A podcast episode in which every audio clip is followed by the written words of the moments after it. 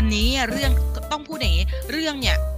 คือเดี๋ยวจะเล่าที่มาที่ไปว่าทำไมพี่ปุ๋มถึงเอางานวิจัยฉบับนี้มามาคุยให้น้องๆฟังนะฮะเพราะว่ามันจะสอดมันจะเกี่ยวเนื่องกับ งานวิจัยที่พี่สรุปตั้งแต่ประมาณเดือนเมษานะไล่มานะคะ จนกระทั่งถึงเมื่อครั้งที่แล้วที่พี่สรุปงานวิจัยครั้งที่ 12 ก็จะเป็นเรื่อง early time restricted feeding เหมือนกันก็คือการกิน when to eat เอาง่ายๆ when to eat มันมีอิทธิพลอะไรไหมกับการลดน้ำหนักนะฮะเมื่อเปรียบเทียบกับ continuous calorie restriction หมายถึงว่าเราไม่ได้จำกัดเวลากินเลยนะ แต่เราลดแต่เราจำกัดแคลอรี่แต่เราไม่จำกัดเวลากินเนี่ย มันมีผลอะไรไหมนะคะ ซึ่งเดี๋ยวเราจะดูกันว่าอย่างที่พี่ปุ๋มสรุปไปแล้วเนะว่าแคลอรี่มัน matter กว่านะ when เนี่ยมันไม่ได้มีอิทธิพลที่จะเป็นแบบเหมือนมี additional benefit นะฮะหรือว่ามีกลไกพิเศษนะที่ที่คือทุกคนก็คิดว่าอุ้ยมันจะต้องมีกลไกพิเศษแน่เลยไอตัวเอ่อ fasting หรือว่า time คือกลไกพิเศษในที่นี้หมายถึงกลไกพิเศษในการช่วยให้ แฟตเบิร์นมากขึ้นนะคะหรือว่าช่วยทำให้ลดน้ำหนักได้ดีขึ้นเนี่ยนะคะซึ่งมันก็พบว่าไม่นะแต่ว่ามันมีความสำคัญมันมีความจำเป็น เพราะว่าอะไรเพราะว่ามันทำช่วยเหลือการที่เราจำกัดช่วงเวลาการกินเนี่ยมันช่วยทำให้เราเหมือนกับมี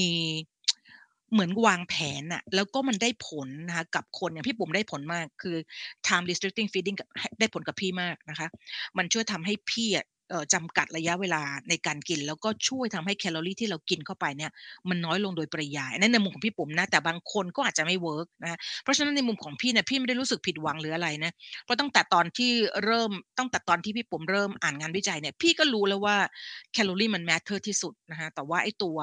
พี่เชื่อว่าตัวตัว fasting เนี่ย นะอย่างที่ Mark Mattson บอกนะคะมันมีกลไกที่นอกเหนือไปจากถ้าว่าด้วยเรื่องที่เป็นเกี่ยวกับเรื่องเขาเรียกอะไรนะ functioning หรือว่า communication ระหว่างเซลล์ต่างๆเนี่ยพี่ปุ๋มว่าพี่ปุ๋มว่า fasting มันมีผลในส่วนนั้นมากกว่าเพราะมันเป็นรูปแบบหนึ่งของของ hormesis ถูกไหมมันเป็นรูปแบบหนึ่งของการสร้างความเครียดเล็กๆให้กับร่างกายนะมันดังนั้นมันเหมือนออกกำลังกายแน่ๆมันเหมือนกับการที่เรา เขาเรียก xenohormesis หมายถึงว่าได้ได้กินอาหารบางประเภทที่มันพืชบางอย่างถูกไหมพืชบางชนิดมันมันก็ผลิตนะฮะ toxin อะไรบางอย่างออกมา เพื่อที่จะป้องกันตัวมันเองจากจากการถูกกินนะแต่ว่า Mark Mattson บอกชัดเจนเลยว่ามนุษย์นะคะมนุษย์เนี่ยมีวิวัฒนาการมาเพื่อที่จะ adapt ตัวเองให้สามารถจะกินอะไรได้หลากหลายมากๆนะอันนี้คืออันนี้เม้าท์ก่อนนะเม้าท์ก่อนเข้าเรื่องก็คือว่า เราจะเรามักจะมักมักจะทะเลาะเถียงกันอยู่นั่นแหละว่าเป็นเราเป็นเอ่อ omnivore เราเอ้ยโทษเราเป็น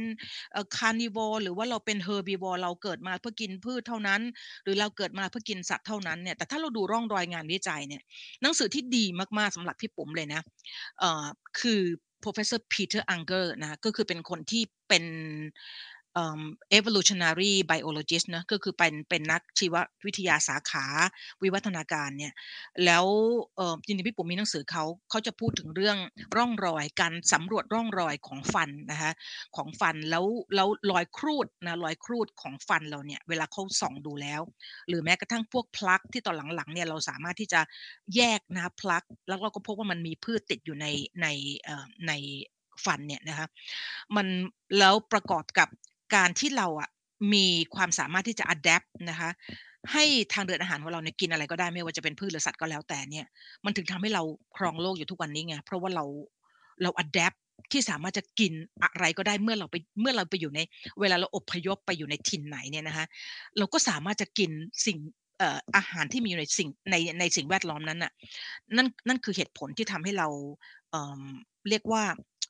เอ่อเรียกว่าพัฒนานะวิวัฒนาการได้เร็วมากเพราะเราเราสามารถจะกินอาหารได้หลากหลาย เราเอ่อรู้จักกันใช้ไฟ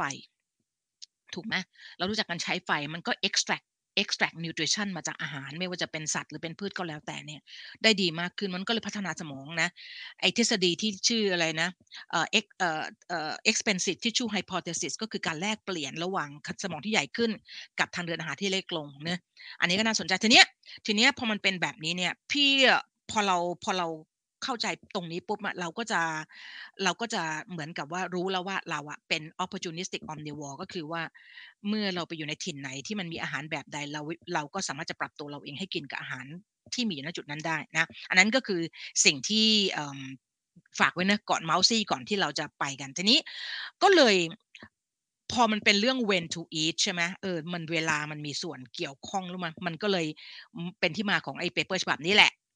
วิดีโอซีรีส์ครั้งนี้มันเป็นสรุปงานวิจัยครั้งที่ 13เนอะแล้วชื่อเรื่องมันคือว่าถ้าเราจำกัดแคลอรี่ เมื่อก่อนเรารู้ว่าเราจำกัดแคลอรี่นะ แล้วไม่ว่าเราจะฟาสหรือไม่ฟาสก็แล้วแต่เนี่ยมันมันจะมันกำจัดไขมันหรือว่าลดน้ำหนักได้ใกล้เคียงกันนะคะงานวิจัยที่มันมีออกมาทีนี้ตัวแปรอีกตัวหนึ่งก็คือออกกำลังกาย เอ๊ะถ้าเราเอาเอาจำกัดแคลอรี่เราเอาออกกำลังกายเข้าไป plus ด้วยเนี่ย แล้วทำมันในขณะที่ fast เนี่ย มันจะลดน้ำหนัก หรือลดไขมันได้ดีกว่าไหมนะอันนี้เป็นสิ่งที่พี่ผมว่ามันเอ่อจะได้จบพี่ผมว่าพี่ผมก็จะได้แบบจบเลยนะจบกระบวนการตั้งแต่จำกัดแคลอรี่บวกฟาสจำกัดแคลอรี่บวกบวกออกกำลังกาย แล้วก็บวกฟาสเนี่ยนะจะได้จะได้พวกเราจะได้จะได้คลายก็เรียกว่าคลายสงสัยกันไปเนะแล้วก็จะได้มีอิสระในการที่เราจะออกแบบนะคะการ จัดการกับน้ำหนักของตัวเอง หรือว่าไปช่วยเหลือในการจัดการน้ำหนักกับคนอื่นนะคะ คนอื่นเพื่อที่จะให้มันมีอิสระมากขึ้นนะคะมีหลากหลายรูปแบบในการที่เราจะช่วยเหลือให้คนลดน้ำหนักได้เอาละค่ะ ทีนี้เหมือนเดิมนะคะก็ฝากไอฟาสโบนบรอดเนื้อตอนนี้จะคูปองอ่ามันจะมันจะหมดเขตวันที่ 30 กันยายนนะคะคูปองดีมากเลย มันจะลดแบบถ้าซื้อ มันจะลดไปห้าดีอะเดี๋ยวให้พี่ให้ดูสามสิบแปดสิบร้อยห้าสิบนะที่ลดได้ที่จะที่จะสามารถใช้คูปองได้นะถ้าใครยังไม่ยังไม่เคยใช้นะคะ พี่ผมก็น่าลอง ก็จะมีบนบรอดไก่นะคะแซลมอนแล้วก็ตัวหมูนะคะ ก็แล้วแต่ใครอยากจะอยากจะชอบประเภทไหนนะคะแล้วก็โปรตีนถุงหนึ่งประมาณสัก 6-7 กรัมค่ะไขมันน้อยมากเลย ประมาณไม่ถึงกรัมอะนะประมาณนั้นนะฮะคอลลาเจนธรรมชาติประมาณถุงละ 4 กรัมนะคะเพราะฉะนั้นใครที่สนใจก็พี่พี่จะอย่างที่บอกอะพี่จะใช้มันเป็นซุปตอนเช้าประจำใส่ผักลงไป ถั่วอดามะเมะนะคะผักใบต่างๆ ลงไปนะครับซึ่งเนื้อสัตว์พี่ไม่ค่อยได้ใส่นะแล้วก็กินมันแล้วมันจะช่วยทำให้เราโหลด แคลอรี่จากจากมื้อหลักได้น้อยลงประมาณ 200-300แคลอรี่นะคะจากเปเปอร์ของบาบลาเจโรนะคะเอาละค่ะ สนใจก็ติดต่อได้นะคะที่ Line at fat out key นะคะหรือไปที่ inbox page ที่ shop by fat out key นะคะแล้วก็คูปองก็ถ้าใครอยากได้ส่วนลดนะทั้งคูปองที่เป็นส่วนลดซื้อนะกับส่วนลดของการส่งค่าส่งนะคะก็ติดต่อไปที่ไลน์แอดไลน์ได้เลยเอาละค่ะ เริ่มต้นอย่างนี้ ถ้าจำได้เนี่ย อันนี้มันเป็นการสรุปซีรีส์สรุปงานวิจัยครั้งที่6นะคะตอนนั้นวันที่ 29 เมษายนนะพี่สรุปครั้งแรกเลยว่า paper ฉบับแรกเลยปุ๋มตื่นเต้นมากตอนนั้นอุ้ยแบบวิวาทักกันในทวิตเตอร์นะ ก็คือการจำกัดแคลอรี่นะเปรียบเทียบระหว่างจำกัดแคลอรี่ด้วยนะจำกัดแคลอรี่แบบมีหรือไม่มี จำการจำกัดช่วงเวลาการกินเนี่ย มันให้ผลแตกต่างกันไหมในเรื่องการลดน้ำหนักนะซึ่งมันเป็น paper ฉบับนี้นะพี่พี่ไปย้อนดูได้นะคะไปย้อนดูในในเอ่อในเพจหรือว่าไปย้อนดูในเอ่อเขาเรียกอะไรนะในยูทูบได้นะคะไอ้ paper ฉบับนี้ส่วนตัวส่วนตัวนะ อันนี้ส่วนตัวพี่ปุ๋มเองนะมันเป็น paper ที่พี่ปุ๋มชอบมากที่สุดในบรรดาpaper ที่ว่าด้วยเรื่อง time restricted eating เลยนะเอ่อที่ชอบมันเพราะว่ามันเป็น trial ที่ ระยะเวลาหนึ่งปีนะซึ่งเราก็โอ๊ยเมื่อก่อนเราบอกโอ๊ยมันต่ำมันช้ามันน้อยเกินไประยะเวลาของ trial มันน้อยไปอันนี้มันหนึ่งปีเต็มนะคะแล้วมันก็ทำเป็นเป็น free living คือให้ทำให้ให้ออกแบบ trial ให้กลับไปใช้ชีวิตตามทำตามปกติของเขา ไม่ได้เอามาอยู่ใน metabolic ward โอเคแน่นอนอยู่ใน metabolic ward มันมันดีแน่ๆเมื่อมันควบคุมได้ทุกอย่างหมดนะ มันจะมันมันกำจัดตัวแปรกวนได้ดีมากๆ แต่มันก็แพงมากๆแล้ว มันก็ไม่สะท้อน ชีวิตจริงของการใช้ชีวิตอยู่แบบเขาเรียกว่า free living ถูกไหมอันนี้มันเป็น free living ก็คือ แต่มันเป็น free living ที่ออกแบบมีการควบคุมนะคะช่วยเหลือใช้คำนี้ก็ช่วยเหลือนะคะให้ participants หรือว่า subject ที่เข้า trial เนี่ยมี diet adherence คืออยู่กับ try ไม่ว่าคุณจะเป็นไม่ว่าคุณจะถูก random random ให้ไปเป็น continuous calorie restriction คือ กินกินเท่านี้แต่ว่ากินจะกินกระจายไปทั้งคืนก็ไม่ว่ากันเนี่ยนะฮะเเทียบกับเออกินเท่านี้แต่ว่าจำกัดเวลาให้อยู่ที่ 8 ชั่วโมงเนี่ยพี่ปุ๋มว่าทำได้ดีมากในแง่ของการที่มี diet adherence หมายถึงว่าเข้า try 104 139คนนะคะจบ trial 118คน ซึ่งเกินกว่า80%ซึ่งเป็นค่าต่ำสุด ที่จะมองที่จะทำให้เราสามารถที่จะวัด คือมันมี power เขาเรียกมี statistical power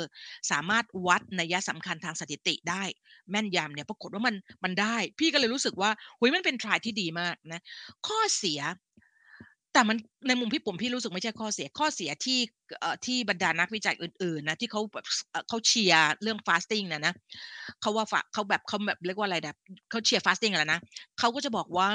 เอ่อแปดชั่วโมงนะคะในกลุ่มที่เป็น early time restricting feeding เนี่ยนะกับกลุ่มที่แบบกินเท่าไหร่ก็ได้กินไปเถอะนะกินเท่าไหร่ก็ได้จะเวลาเนี่ยนะคะเอ่อปรากฏว่าไอ้กลุ่มที่ กินเท่ากินในเวลาเท่าไหร่ก็ได้เนี่ย มันห่างกับ8ชั่วโมงที่ประมาณ10 10.3อะเออ sorry 11ชั่วโมงนะซึ่งมันใกล้เคียงกับแพทเทิร์นการกินตามปกติของเขา พี่กับรู้สึกก็ดี เพราะว่าก็ก็เขากินเฉลี่ย11ชั่วโมง แล้วเวลาเราบอกเขาว่าให้เขากินตามปกติของเขาอะเขาก็กินอยู่ที่เขาก็กินอยู่ที่10.3อะ sorry กินปกติ 10.3 ชั่วโมง แล้วเขาก็กินอยู่ที่ 11 ชั่วโมง พี่ก็เลยรู้สึกว่ามัน มันดีอะไม่รู้นะความคิดพี่ปุ่มนะแล้วก็ผลมันก็ออกมาว่าไม่ได้แตกต่างกันเลยระหว่างเอ่อ time restricted feeding 8 ชั่วโมงกับ 11 ชั่วโมงนะคะแล้วในเมื่อมีการจำกัดแคลอรี่นะคะเอ่อก็เลยนะปรากฏว่าหลังจากเปหลังจากเอ่อหลังจากไลฟ์ที่ 6 สรุปงานวิจัยที่ 6 แล้วพี่ก็สรุปอีกรอบหนึ่งเมื่อครั้งที่แล้วเองเนี่ยเป็นงานวิสรุปงานครั้งที่ 12 อันนี้ก็จะเป็นเอา paper มาอีก 2 ฉบับนะคะ ซึ่ง paper 2ฉบับที่เอามาเนี่ย ฉบับแรกเนี่ยใกล้เคียงกับใกล้เคียงกับงานวิจัยของที่ลงตีพิมพ์ในทาที่ที่ตีพิมพ์ใน New England Journal of Medicine มากเพียงแต่ว่าเวลามันน้อยกว่ามากเลยเวลารู้สึก 14 วีคมั้ง 14 อาทิตย์อีนี่1ปีนะแต่แต่แก้ข้อแก้ข้อที่มีนักวิจัยสงสัยกันว่า ระหว่าง 8 ชั่วโมงกับ11 ชั่วโมง อันนี้เขาแบบรู้สึกจะเป็น 6 ชั่วโมงเปล่าวะคือคือต่างกันเยอะมากเลย ไอ้ขาที่บอกว่ากินเท่าไหร่ก็ได้เนี่ยเขาระบุเลยว่าต้องมากกว่า 12 ชั่วโมงอะเพื่อที่จะเลียนแบบ pattern การกินของของคนอเมริกันที่มันอ้วนมาก เพราะว่ามันกินตลอดทั้งทั้งวันเลยประมาณนี้นะฮะใน paper ฉบับนั้นเนี่ยบอกได้เลยว่าส่วนตัวพี่ปุ๋มเองนะ มันมีโอ้ยมันมีตัวแปรสมุนพี่ปุ๋มมีตัวแปรกวนเยอะมากเลยนะผลมันออกมาผลมันออกมา ซึ่งตัวนักวิจัยเองอะก็ไม่ก็เหมือนกับไม่ได้ฟันธงอะคือเขาก็บอกว่าเขาไม่ได้ฟันธงเพราะว่ามันมีมันมีตัวแปรกวนเยอะถ้าไปอ่านดูเนี่ยมันจะรู้เลยว่ามันมีสิ่งที่มันเป็นจิจ้าข้อสงสัยเยอะมากเลย แต่ว่าผลมันออกมาว่าเอ่อไอ้ time restricted feeding เนี่ยนะคะลดน้ำหนักได้ดีกว่า แต่พอเราลงไปดูในรายละเอียดจริงๆนะอีอีกลุ่ม time restricted feeding ที่ลดน้ำหนักได้ดีกว่า ก็เพราะมันกินน้อยกว่า นะกินน้อยไปกินน้อยไปกว่าอีกกลุ่มที่ที่เปรียบเทียบนะถึง 200 แคลอรี่แน่นอนมันก็ลดน้ำหนักได้มากกว่าอยู่แล้วถูกไหมทีนี้มันก็สำหรับพี่ปุ๋มเองอะนะมันในมุมพี่ปุ๋มอะพี่ก็เลยรู้สึกว่ามันเอ่อมันไม่ชัดเจนนะว่า time restricted feeding หรือว่า fasting เนี่ยมันจะมีกลไกพิเศษอะไร หรือที่จะช่วยสนับสนุนการลดน้ำหนักนะคะสำหรับพี่ปุ๋มนะ ทีนี้ พอเป็นสองอันเนี้ยมันก็เลยทำให้พี่ปุ๋มคิดต่อไปว่าเออเฮ้ยอันนี้มันแค่จำกัดแคลอรี่นะเว้ยแล้วถ้าสมมติว่าแล้วถ้าสมมติว่ามันเพิ่มเรื่องออกกำลังกายไปแล้วมันจะเป็นไงก็เลยเริ่มต้นควานหางานวิจัย พอเราเริ่มมีตัวมีเริ่มมีสมมติฐานในหัวเรา แล้วเราก็เริ่มไปค้นหางานวิจัยว่า มันมีงานวิจัยที่ทำในเรื่องนี้ไหมมันก็เจอจริงๆนะทีนี้พอไอ้จากที่เมื่อกี้พี่ปุ๋มไอ้สองสองเออเออสองสรุปงานวิจัยที่พี่ปุ๋มทำมาสองครั้งเนี่ยนะฮะเออ พี่ก็ต้องบอกจริง ๆ ว่าถ้าว่าเรื่องได้ด้วยเรื่องการลดน้ำหนักนะ how much นะคะหรือแคลอรี่เนี่ยมัน matter มากกว่า when นะ timing นี่พี่กำลังเพิ่งไปลง webinar เรียนโชคดีมาก มันมีเว็บ i นากำลังกำลังจะมีวันที่ 20นี่แหละ เขาจะพูดว่าด้วยเรื่อง nu nu nutrient timing พอดีเลยนะเดี๋ยวก็จะไปเก็บเอาข้อมูลดีๆมานะคนพูดก็เจ๋งพอสมควร เดี๋ยวไปไปไปเก็บข้อมูลมาแล้วเดี๋ยวพี่พี่จะมาเพิ่มเติมให้พวกเรานะแต่ว่า so far จากงานวิจัยที่มันมีมาเนี่ยพี่พี่ก็ต้องยังขอยืนยันตรงนี้ก่อนว่าแคลอรี่มัน matter มากกว่า timing หรือเวลาในการกินมากนะจำกัดแคลอรี่สำคัญเป็นเป็นหลักการสำคัญที่สุด นะในการที่จะทำให้เราลดน้ำหนักได้ when จะเป็นตัวช่วยนะฮะในกรณีที่คนคนนั้นเนี่ยเขาไม่สามารถที่จะจำกัดการกินของตัวเองได้ถ้าไม่มีเวลามาช่วยเขาอะอย่างพี่ปุ๋มอะพอมีเวลามาจำกัดพี่แล้วพี่จะรู้สึกว่าพี่อยู่กับมันได้นะคะแล้วก็เคยชินและเริ่มละหลังสี่โมงเย็นไม่กินอะไรละนะแม่บ้านพี่จะรู้ดีก็คือมันเหมือนกับทำให้ตัวเรา เพราะว่าการลดน้ำหนัก at the end of the day นะมันคือการเปลี่ยนแปลงพฤติกรรมนะคะถ้าเราไปดูเส้นทางอันนี้ขอพูดนอกเรื่องหน่อยนะ เพิ่งอ่านเพิ่งอ่าน paper กับดูดูวิดีโออันหนึ่งซึ่งดีที่สุดเท่าที่เคยดูมาในเรื่องการอธิบายเรื่องเรื่องเรื่องเรื่องเรื่องน้ำหนักตัวนะฮะการกินมันเป็นพฤติกรรมนะ ถ้าเราดูสมองสมองสุดท้ายนะ มันคือสมองส่วนที่ทำให้เราตัดสินใจ เดินมีกิจกรรมมีพฤติกรรมออกไปนะ หยิบอะไรเข้าปากหรือเปล่านะคะ ทีเนี้ยสิ่งที่มันสิ่งที่มันเป็น one billion เอ่อ question นะถ้าใครถ้าใครสามารถที่จะจัดการได้เนี่ยก็คือว่าทำไมคนแต่ละคนถึงมีพฤติกรรมการกินไม่เหมือนกันนะทำไมบางคนเห็นเค้กแล้วมันโหมันแบบว่า tempting มันยั่วยวนมากจนกระทั่งแบบเออฉันจะต้องฉันจะต้องมีมีพฤติกรรมออกไปสวาปามมันให้หมดเลยอะแล้วฉันสามารถจะสวาปามเค้กทั้งถาดได้ภายในเวลาไม่ถึง5นาที ในขณะที่คนอีกคนหนึ่งเนี่ยเห็นถาดเค้กเหมือนกับเราอะ แต่เขาไม่มีพฤติกรรมแบบนั้นนะคะนี่แหละค่ะคือสิ่งที่พี่ผมจะบอกว่าการกินเป็นพฤติกรรม แล้วมันอัตโนมัติมากจนเราไม่เชื่อนะเพราะฉะนั้นเนี่ยเวลาเราจะจัดการเรื่องน้ำหนักให้ยั่งยืนเนี่ยไดเอทประเภทไหนก็แล้วแต่เนี่ยนะคะมันถึงได้มันถึงได้สามารถลดน้ำหนักได้แค่ระยะเวลาสั้นๆไงเพราะเราไม่ได้ไปจัดการกับ พฤติกรรมการกิน ซึ่งพี่บอกได้เลยมันไม่ได้ง่าย เพราะว่ามันวายริ่งมาอยู่ในเจเนติกของเราอะความอ้วนเป็นเจเนติกประมาณ ถ้าเราไปดูเปเปอร์ในเจเนติกมันอยู่ที่ประมาณ 50-70%ด้วยซ้ำนะมันรองมันเป็นรองนะมันเป็นเจเนติกมันมันเกี่ยวเนื่องกับพันธุกรรมเป็นรองแค่ความสูงอะคิดดูแล้วกันว่ามันรุนแรงขนาดไหนอะนะดังนั้นเนี่ยพี่ถึงบอกว่าการจัดการสิ่งแวดล้อมรอบ ๆ ตัว คนที่มีพฤติคนที่มีเจเนติกความ พันธุกรรมอ้วนเนี่ยนะมันมีความสำคัญมากนะคะเพราะว่ามันไม่ใช่คนทุกคนบนโลกนี้ที่มีพันธุกรรมอ้วนและอ้วนทุกคนไม่ใช่นะเพราะเราก็ต้องไปดูนะว่าเขามีการเปลี่ยนแปลงสิ่งแวดล้อมทางอาหารเขายังไงที่ทำให้เขาทำให้ไอ้สมองส่วนสุดท้ายที่มันสั่งการให้เรามีพฤติกรรมเนี่ยนะคะมันเบี่ยงเบนนะมันเปลี่ยนเบียดเปลี่ยนล่องน้ำใหม่นะคะอย่างพี่เนี่ยพี่ไม่กินพี่ไม่กินเครื่องดื่มที่มีน้ำตาลมา เพราะว่าอะไรมันให้พลังงานเกินแล้วมัน ปูดเดียวมันเข้าไป 300 หรือ 400 แคลอรี่ภายในเวลาไม่ถึงไม่ถึง 5 นาทีถูกไหมมันเร็วมาก เพราะฉะนั้นเนี่ยพี่ก็ไม่กินไม่กินเลยนะคะแล้วก็ไม่กินมาพี่ว่าโอ้ยก็ตั้งแต่ปี61อะก็ไม่กินมาก็แฮปปี้มากนะเพราะว่า taste bud เรามันเปลี่ยนละนะคะเอ่อ preference ของ taste bud เราอะที่มันเคยชอบความหวานมันเปลี่ยนไปแล้วแล้วกลายเป็นว่าเรากินอะไรหวานๆแล้วเราเอียนละเดี๋ยวนี้นะคะเพราะฉะนั้นเนี่ยอันนี้ก็คือการฝึก นะมันฝึก เพราะฉะนั้นสำหรับพี่ calorie matter เนอะทีนี้เอาละมันก็ต้องมาดูว่าเฮ้ยถ้าอย่างนั้นมันก็เลยเป็นจุดเริ่มต้นพี่ว่ามันควานหา paper ไว้ ถ้าอย่างนั้นเนี่ยถ้าจำกัดแคลอรี่แล้วออกกำลังกายด้วยแล้วเพราะเรารู้แล้วว่า energy in calorie in กับ calorie out ใช่ไหมถ้าเราออกกำลังกายด้วยแล้วเราจำกัดแคลอรี่ด้วยเนี่ย แต่ทำมาในขณะ fast เนี่ย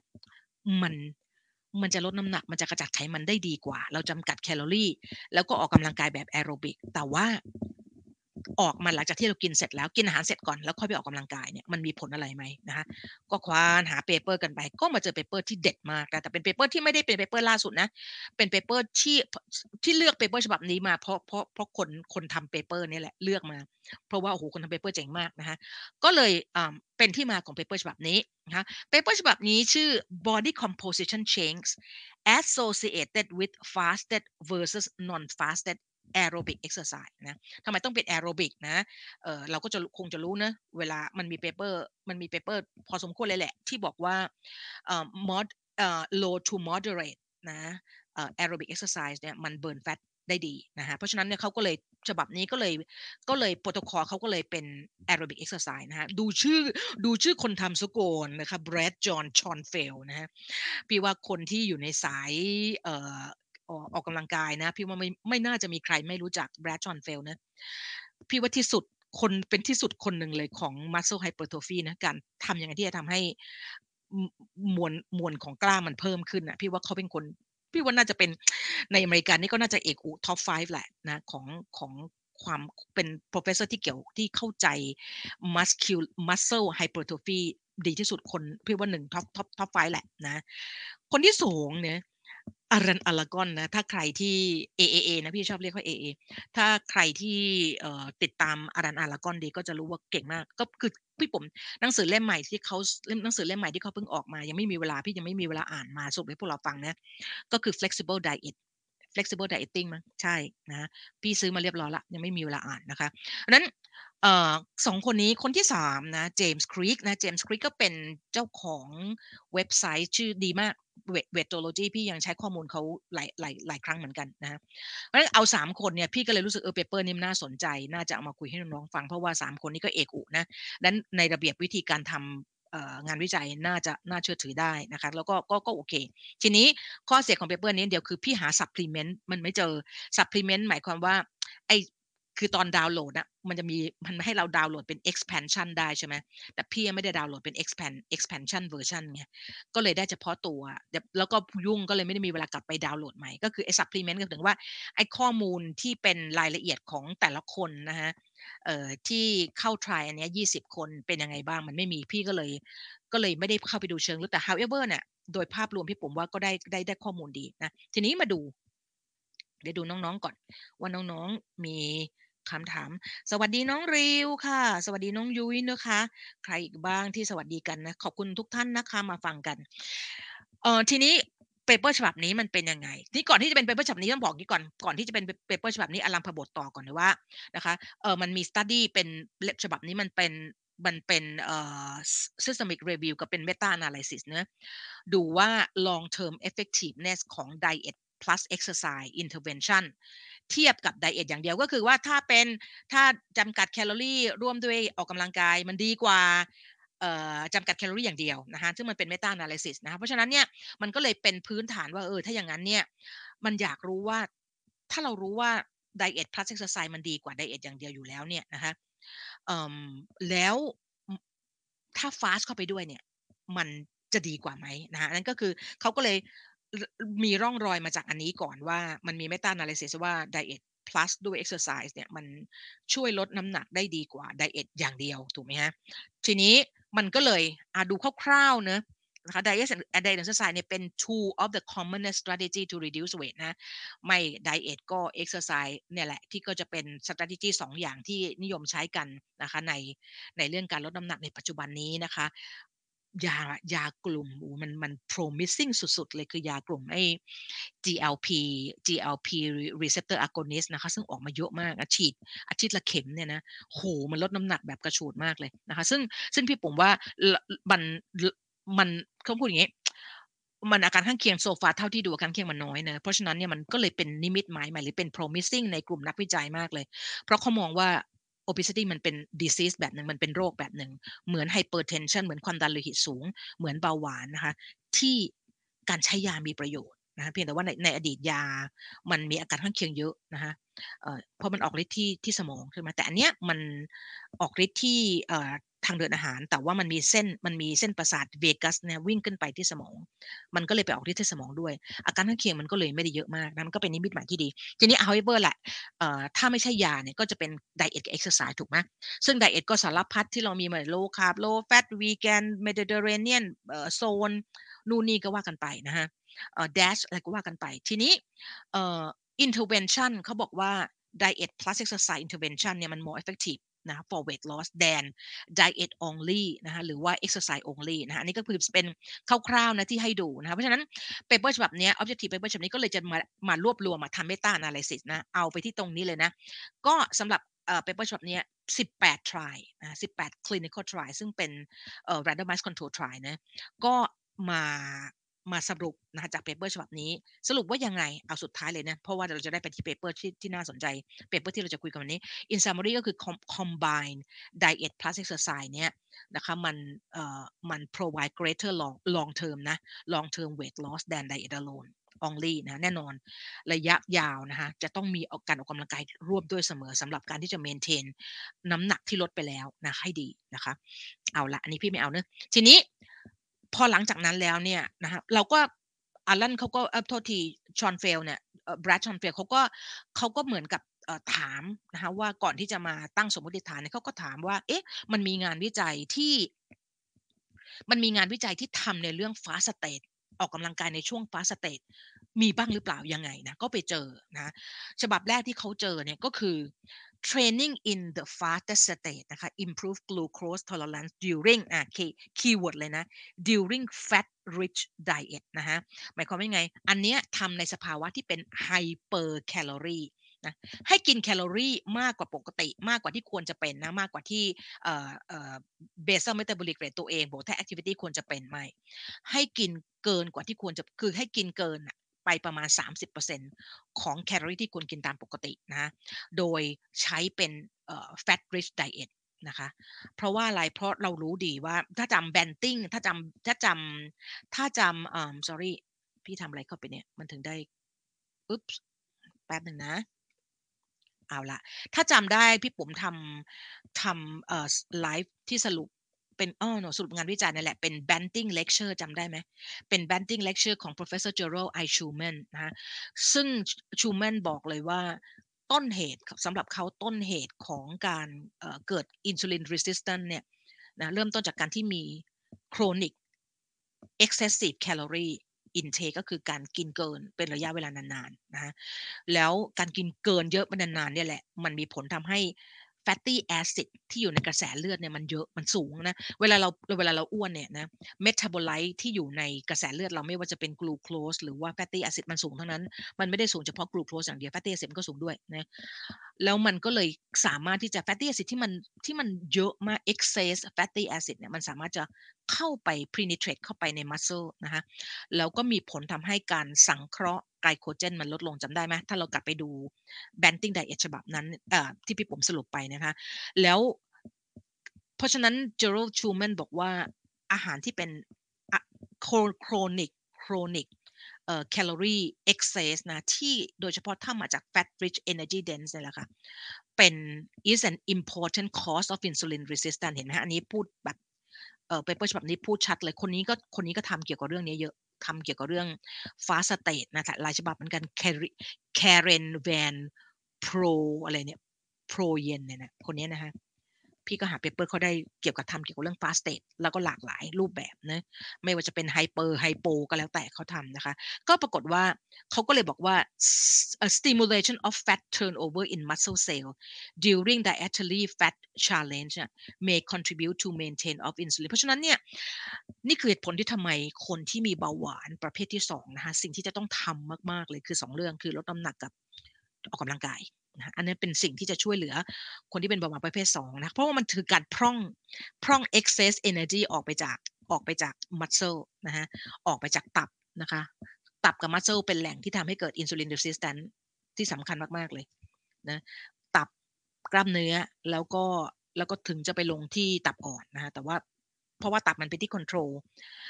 ระดับกลูโคสในเลือดเป็นเป็นอวัยวะที่ control ความเสถียรของ ระดับน้ำตาลในเลือดนะเพราะฉะนั้นเวลามันมี excess calorie แล้วมีผลทำให้ไขมันพอกตับนะนั่นคือจุดเริ่มต้นจริงๆเอ่อชูแมนเชื่อว่า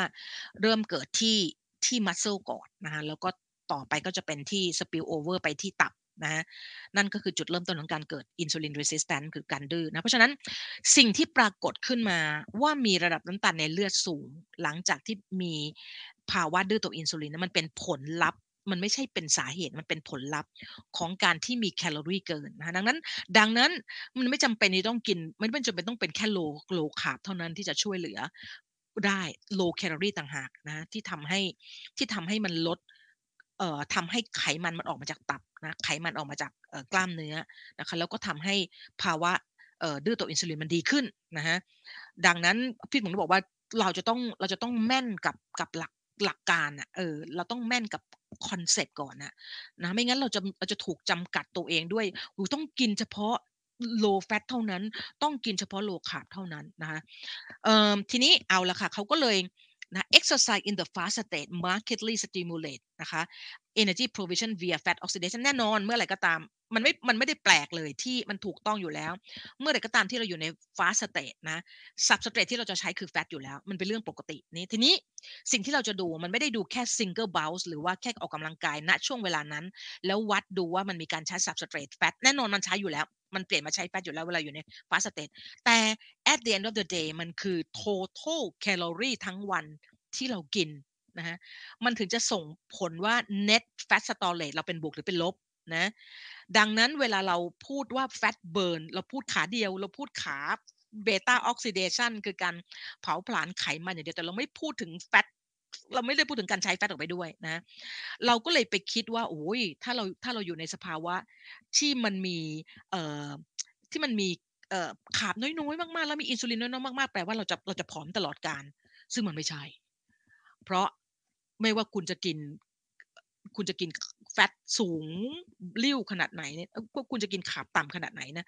คุณกินแฟตสูงขนาดไหนเนี่ยน้องน้องกินแฟตสูงขนาดไหนเนี่ย total calorie เดี๋ยวมีรูปให้ดู total calorie ต่อวัน หลงจ้งลบด้วยเอ่อเอ่อ total calorie ที่เรากินเข้าไปในแต่ละวันนะ หลงจ้งด้วยสิ่งที่ใช้ออกไปนะนั่นต่างหากจะบอกว่า net fat storage มันเป็นบวกหรือเป็นลบนะคะ โอเค เอาละค่ะทีนี้เอ่อ เขาก็เลย therefore we investigate นะเราก็เลยจะสำรวจดูว่านะคะ exercise training นะคะอันนี้ก็เป็น aerobic exercise เหมือนกันนะ ในในช่วงในสภาวะที่มีที่ fasting อยู่เนี่ยนะคะ มัน more potent มากกว่านะคะ exercise ในช่วงที่หลังจากกินอาหารเนี่ยหรือเปล่านะเพื่ออะไรเพื่อหวังจะช่วยไอ้เปเปอร์ฉบับเนี้ยเขาต้องการจะช่วยคนที่เป็นเบาหวานนะให้มีการดึงเอา ไขมันที่อยู่ในกล้ามเนื้อเนี่ยออกมาใช้นะฮะดึงอันนี้เมนหลักเลยเขาวัดไขมันในกล้ามเนื้อว่ามีการดึงไขมันออกมาออกมาใช้กล้ามเนื้อมาซึ่งแน่นอนนะอันนี้ไฮเปอร์แคลอรี่สามสิบเปอร์เซ็นต์นะนี่เห็นไหมฮะให้กินเกินไปสามสิบเปอร์เซ็นต์ของแคลอรี่ที่ควรได้ต่อวัน แล้วก็เมนหลักคือ fat rich คือ 50%แคลอรี่เป็นเป็นไขมันนะฮะไป6วีคผลลัพธ์เกิดอะไรขึ้นนะ some of the เดี๋ยวนะ some of the subject perform endure แล้วก็ให้ ทำ endurance training ถ้าพี่จะอันนี้4วันต่อหนึ่งอาทิตย์นะฮะเป็นเป็นปั่นจักรยานถ้าจำไม่ผิดนะ เป็นปั่นจักรยานเพราะมี paper อะไรใช่ปะพี่ผมก็จำไม่แม่นเป็นเป็นปั่นจักรยานเนอะแล้วก็สี่สี่วันต่อหนึ่งอาทิตย์นะคะแล้วก็อยู่ในโซนเป็น moderate อะ moderate intensity นะคะเอ่อต้อง maximum heart rate อยู่ที่เจ็ดสิบเปอร์เซ็นต์มั้ง max heart rate อยู่ที่ 70%นะเอา 220 ลบด้วยอายุใช่ไหมคูณด้วย 70%จะเป็น heart rate เป้าหมายที่เราต้องต้อง reach นะคะอันนี้ทีนี้ paper ฉบับนี้บอกว่านะคะ control group ไม่ train อะไรเลย เปรียบเทียบ2 2กลุ่มใช่ไหม control group ไม่ train อะไรเลย ไม่ train นะก็ก็มีกินเกินอย่างเดียว แน่นอนนะผลลัพธ์ออกมา body weight increase ในกลุ่มที่เป็น control group อยู่แล้ว เพราะมันกินเกินตั้ง3 30%ถูกไหมแต่ปรากฏว่าสิ่งที่น่าสนใจสำหรับ paper นี้ก็คือ นะก็คือว่าในกลุ่มที่กินเกิน 30%เหมือนกัน แต่ว่าออกกำลังกายในขณะฟาสมันมันช่วย attenuate หรือว่ามันช่วยลดคือช่วยยั้งต้านการที่จะเกิด การที่จะมีอะไรนะ การที่จะมีน้ำหนักเกินได้ เพราะว่าในกลุ่มนี้น้ำหนักมันเกินแค่ 0.7 กิโลนะในช่วง 6 อาทิตย์นะคะซึ่งซึ่งถือว่าดีมากนะคะเเมื่อเทียบเพราะฉะนั้นเนี่ยมันไม่แตกต่างมันมันมันไม่แตกต่างจากตอน baseline หมายความว่ามันสามารถที่จะรักษาน้ำหนักตอน baseline ไว้ได้นะคะทีนี้ต้องเข้าใจนิดนึงว่างานวิจัยที่มีลักษณะแบบนี้มันจะมีตัวแปรกวนเยอะนะคะการ report การ report การกินอะไรก็แล้วแต่แต่เอาเอาเป็นว่า paper ฉบับนี้มันออกมามันก็ promising นะว่า กินเกินไป 30%เนี่ย แต่ว่าออกกำลังกายในขณะ fast ที่เป็นแอโรบิกนะแบบ moderate นะ intensity เนี่ยนะ มันสามารถจะช่วยยั้งนะ ช่วยยั้งแล้วก็มีผลทำให้อ่ามีผลทำให้มีการใช้ดึงแฟตจากกล้ามเนื้อนะก็เรียก intra myocellular ใช่ไหมเอ่อ fatty acid ออกมาใช้ได้นะ อันนี้ก็เลยเป็นเป็นพี่ว่ามันก็เป็นเปเปอร์ที่น่าสนใจว่าเฮ้ยมันมันมัน attenuate หมายถึงว่ามันมันต้านนะนะ attenuate มันบรรเทาบรรเทาบรรเทาความสามารถของแคลอรี่ที่กินเกินเนี่ยที่จะทำให้เกิด ซึ่งพี่เชื่อว่ามันไปมันมีผลในเชิงของ คืออย่างที่บอกอะ at the end of the day เนี่ยแคลอรี่มัน matter เสมอนะ เพราะฉะนั้นเราเราถ้าเราจะต้องบอกว่าก็ต้องบอกว่าอีกลุ่มนี้นะการออกกำลังกายในอีกลุ่มนี้เราไม่รู้ว่าไอ้ intensity ของการออกกำลังกายมันมันวัด heart rate เนี่ยมันเขา monitor heart rate อยู่แล้วใช่ไหมเราเอ่อ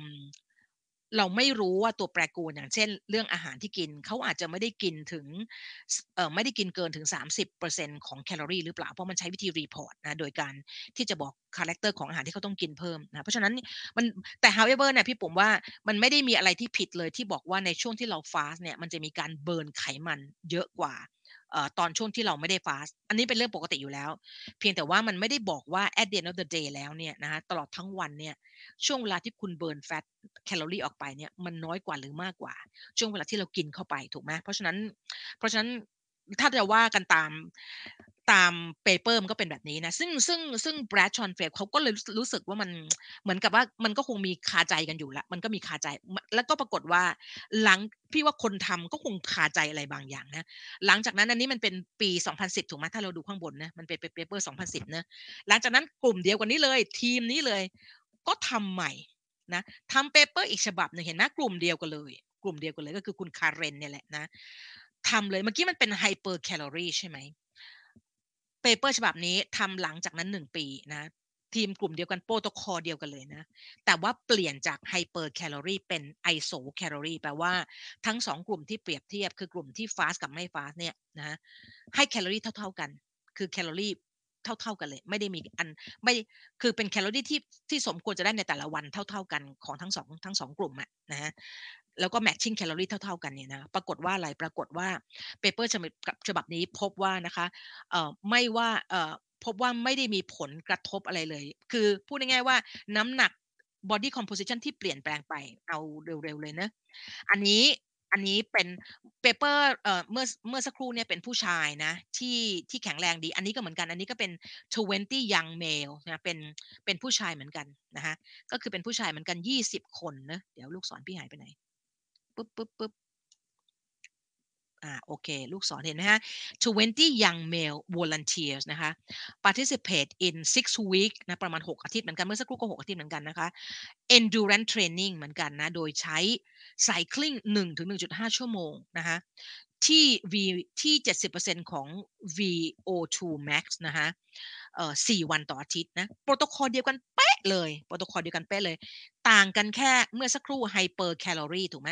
ให้กินแคลอรี่เกินอันนี้ให้กินแคลอรี่ไม่เกิน แต่ว่า matching ระหว่างแคลอรี่ของ2กลุ่ม ได้แคลอรี่ใกล้เคียงกันกันเลยนะฮะพบว่าอะไรนะเรามาดูตรงนะคะเออเอามาดูตรงนี้เลยนะคะ in conclusion นะคะปรากฏว่า fast นะคนกลุ่มที่ fast เนี่ยนะคะ is more effective than carbohydrate to increase muscular oxidative capacity แน่นอนนะคนที่กลุ่มที่ฟาสนะคะมันจะมีในในช่วงนัดจุดที่ออกกำลังกายแล้ววัด หลังจากออกกำลังกายแล้ววัดเนี่ยพบว่ามันมีการเบิร์นแฟตนะในกล้ามเนื้อได้ดีกว่ากลุ่มที่กินแป้งเยอะ อันนี้เป็นเรื่องปกติมากๆนะคะแต่ paper ฉบับนี้นะคะบอกว่า weight การเปลี่ยนแปลงน้ำหนักไม่แตกต่างกันเลย fat loss ไม่แตกต่างกันเลยเมื่อจบ 6 อาทิตย์นะฮะเพราะฉะนั้นเนี่ยมันก็เลย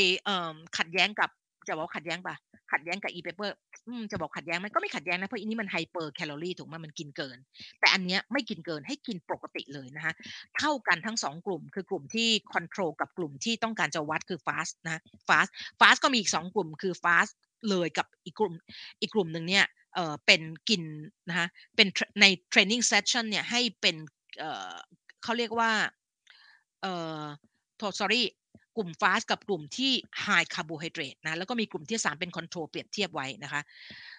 ก็พบว่าน้ำหนักไม่ได้แตกต่างกัน ไม่ได้มีการเปลี่ยนแปลงของ fat mass นะคะหรือ body mass นะคะไม่แตกต่างกันเลย ระหว่าง 2 กลุ่มนี้คือกลุ่มที่เป็น fasting กับกลุ่มที่กิน fat เยอะเอ๊ย sorry กินคาร์โบไฮเดรตสูงนะคะไม่ต่างกันเลยก็คือ fast กับ fed อะว่าง่ายไม่ต่างกันเลย แต่ว่า กลุ่มที่เป็น fast นะมันในช่วงที่ในช่วงที่เขาวัดหลังจากออกกำลังกายในกลุ่มที่ fasting เนี่ยมันมีการดึงไขมันออกมาใช้ได้ดีกว่า กลุ่มที่เป็นกลุ่มที่กินคาร์โบไฮเดรตนะคะก่อนออกกำลังกายแล้วไปออกกำลังกายนะประมาณนั้นเพราะฉะนั้นเพราะฉะนั้นนะคะเราก็จะพบว่ามีทั้ง hyper แล้วก็มีทั้ง iso calorie ใช่ไหมแบรดก็เลยบอกว่าเออถ้าอย่างนั้นมันควรจะมาดูซิว่าในเมื่อมันมีนะในเมื่อมันมีแบบ ในเมื่อมันในเมื่อมันมี hyper calorie นะออกแล้วก็ fasting นะเทียบกับเทียบกับไม่ fast แล้วถูกไหมแล้วก็มี iso calorie นะเทียบ fast กับไม่ fast แล้วเนี่ยนะฮะมันก็น่าจะต้องดูว่า เอ้ย แล้วถ้าเป็นไฮ hypo calorie หรือกิน หรือจำกัดแคลอรี่ล่ะ มันจะเป็นยังไงนะคะ paper อันนี้ เอ่อ Gillen เนี่ยอะไรวะ Gillen ทำอะไรวะ เดี๋ยวจดไว้แป๊บหนึ่งนะ อ๋อ Gillen บอกว่านะคะ Gillen เนี่ยเขา เปลี่ยนรูปแบบนะก็คือ aerobic exercise ของเขาเนี่ยเป็น high interval เป็น high intensity interval training ก็คือเป็น HIIT นะคะสามวันต่ออาทิตย์นะคะแต่อันเนี้ยอันเนี้ยแตกต่างจากสองอันนี้ไม่ไม่ไม่จำกัดแคลอรี่ใดทั้งสิ้นคือแล้วแต่คนแล้วแต่ subject เลยว่าในหลังเอ่อถ้าเราถ้าคุณถ้าคุณ fast แล้วคุณ hit นะกับคุณเฟสก่อนแล้วคุณฮิตเนี่ยนะหลังจากนั้นแล้วคุณอยากกินเท่าไหร่กินเลยนะ แล้วดูซิว่ามันเป็นมันดูซิว่ามันเป็นยังไงแต่อันเนี้ยทำใน overweight woman ทำในคนที่มีน้ำหนักเกิน เมื่อสักครู่ healthy สองสองฉบับแรก healthy นะผลปรากฏว่านะสิ่งที่พบนะเอาที่พบเลยเนอะเอาที่พบข้างล่างเลย short term low volume hit นะคะ is a time efficiency strategy to improve body composition and muscle oxidative capacity in overweight นะคะ obese นะคะ but fat versus fasted training does not alter this response หมายความว่าเหมือนกันเลยก็คือ มันได้ผลดี fast มันได้ผลดีหลังเอ่อพอเรา fast ก่อนแล้วไปออกกำลังกายใช่ไหมช่วงจังหวะนั้นอะการใช้ไขมันออกไปจากกล้ามเนื้อดีมากกว่าไอ้กลุ่มที่เฟตแล้วไปออกกำลังกายนะแต่ at the end of the day แล้วเมื่อจบ six week นี่กี่วีกว่า six week ก็ป่ะพี่ผมไม่แน่ใจใช่ six ใช่ไหม six week กี่วีกว่า อะ six week ใช่ เมื่อ six week ไปแล้วก็ไม่ได้มีความแตกต่างกันระหว่างน้ำหนักระหว่างสองกลุ่มนี้ ถึงแม้ว่าจะให้กินแบบตามใจเลยก็คือว่า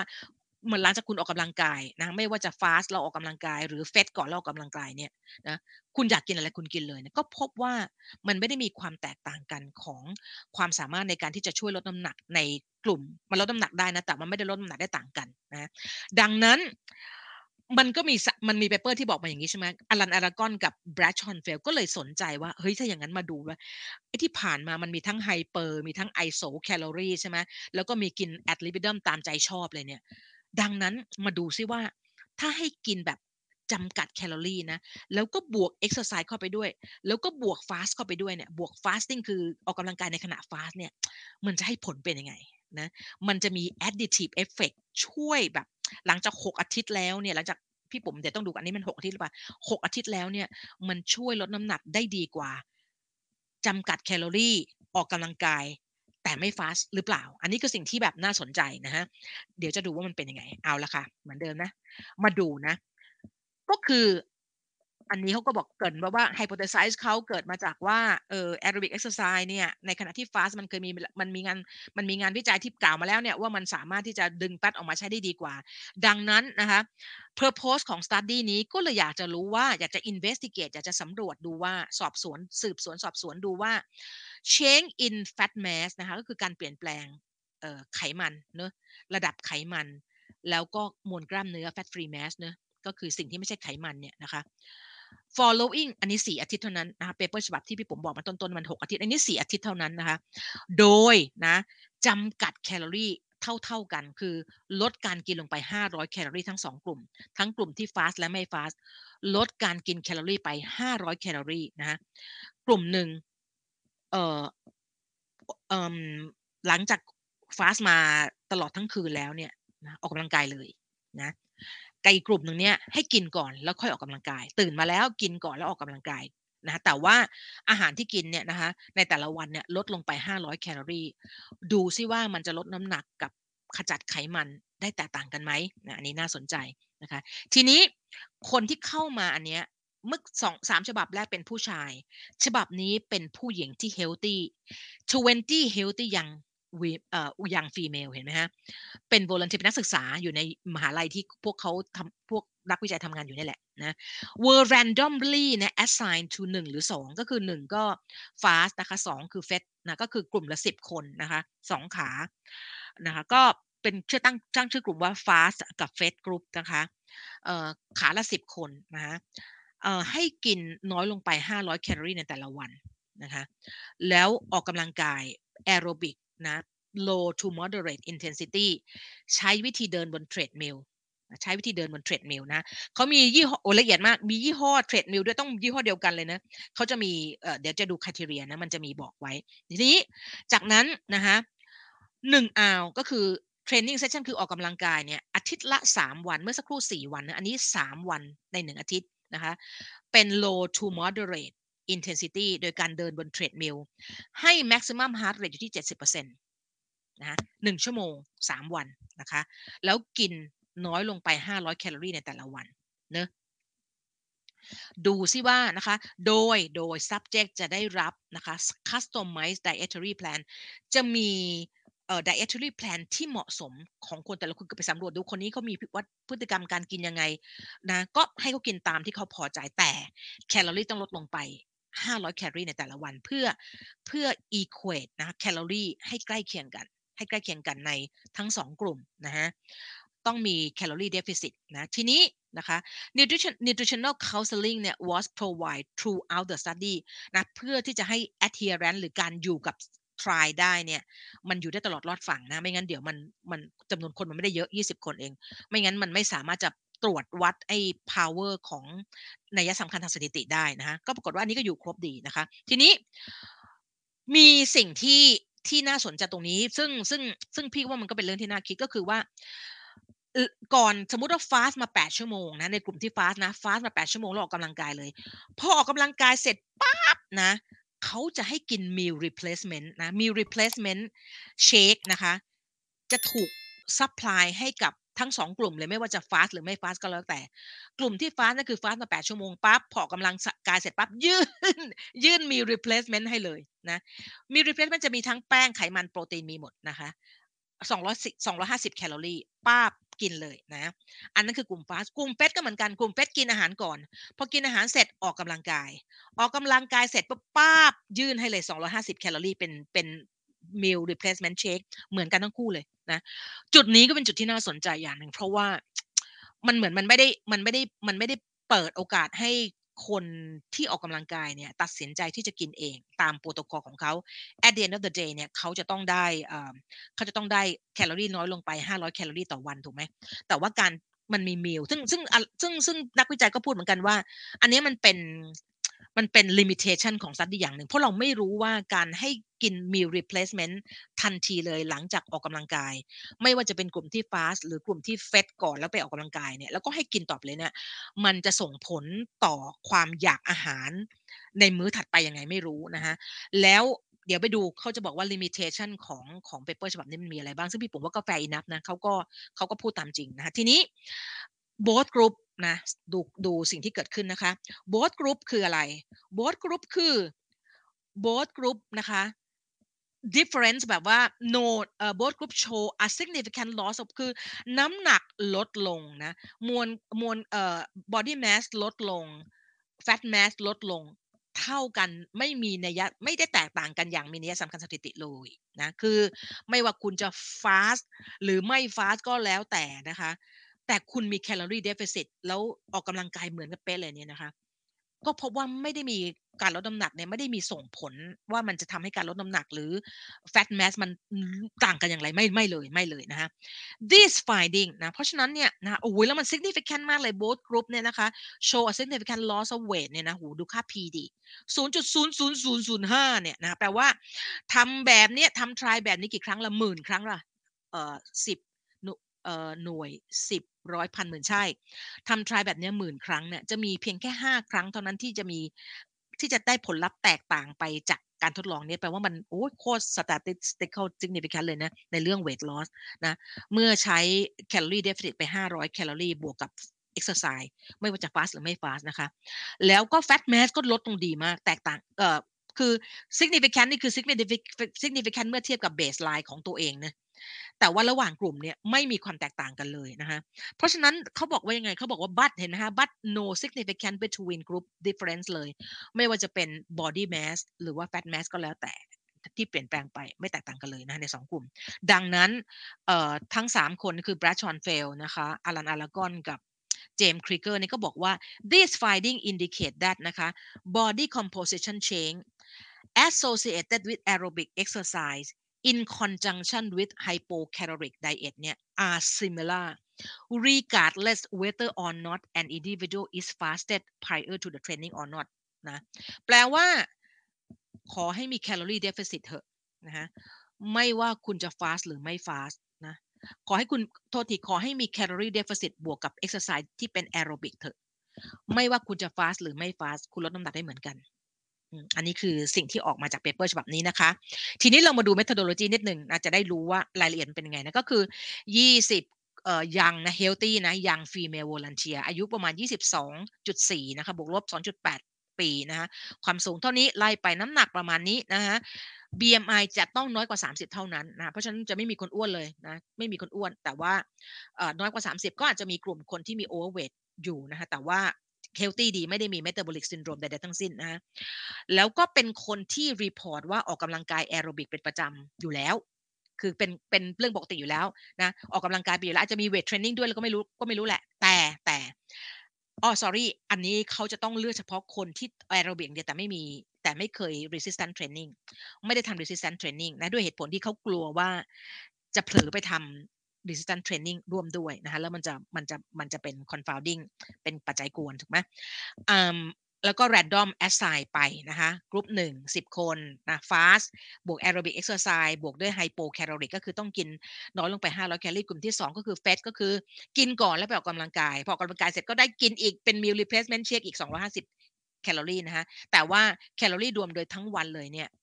ก็คือน้อยลง 500 แคลอรี่ พี่อะ เข้าใจจุดประสงค์เขาดีที่เขาให้กิน meal replacement เลยอะ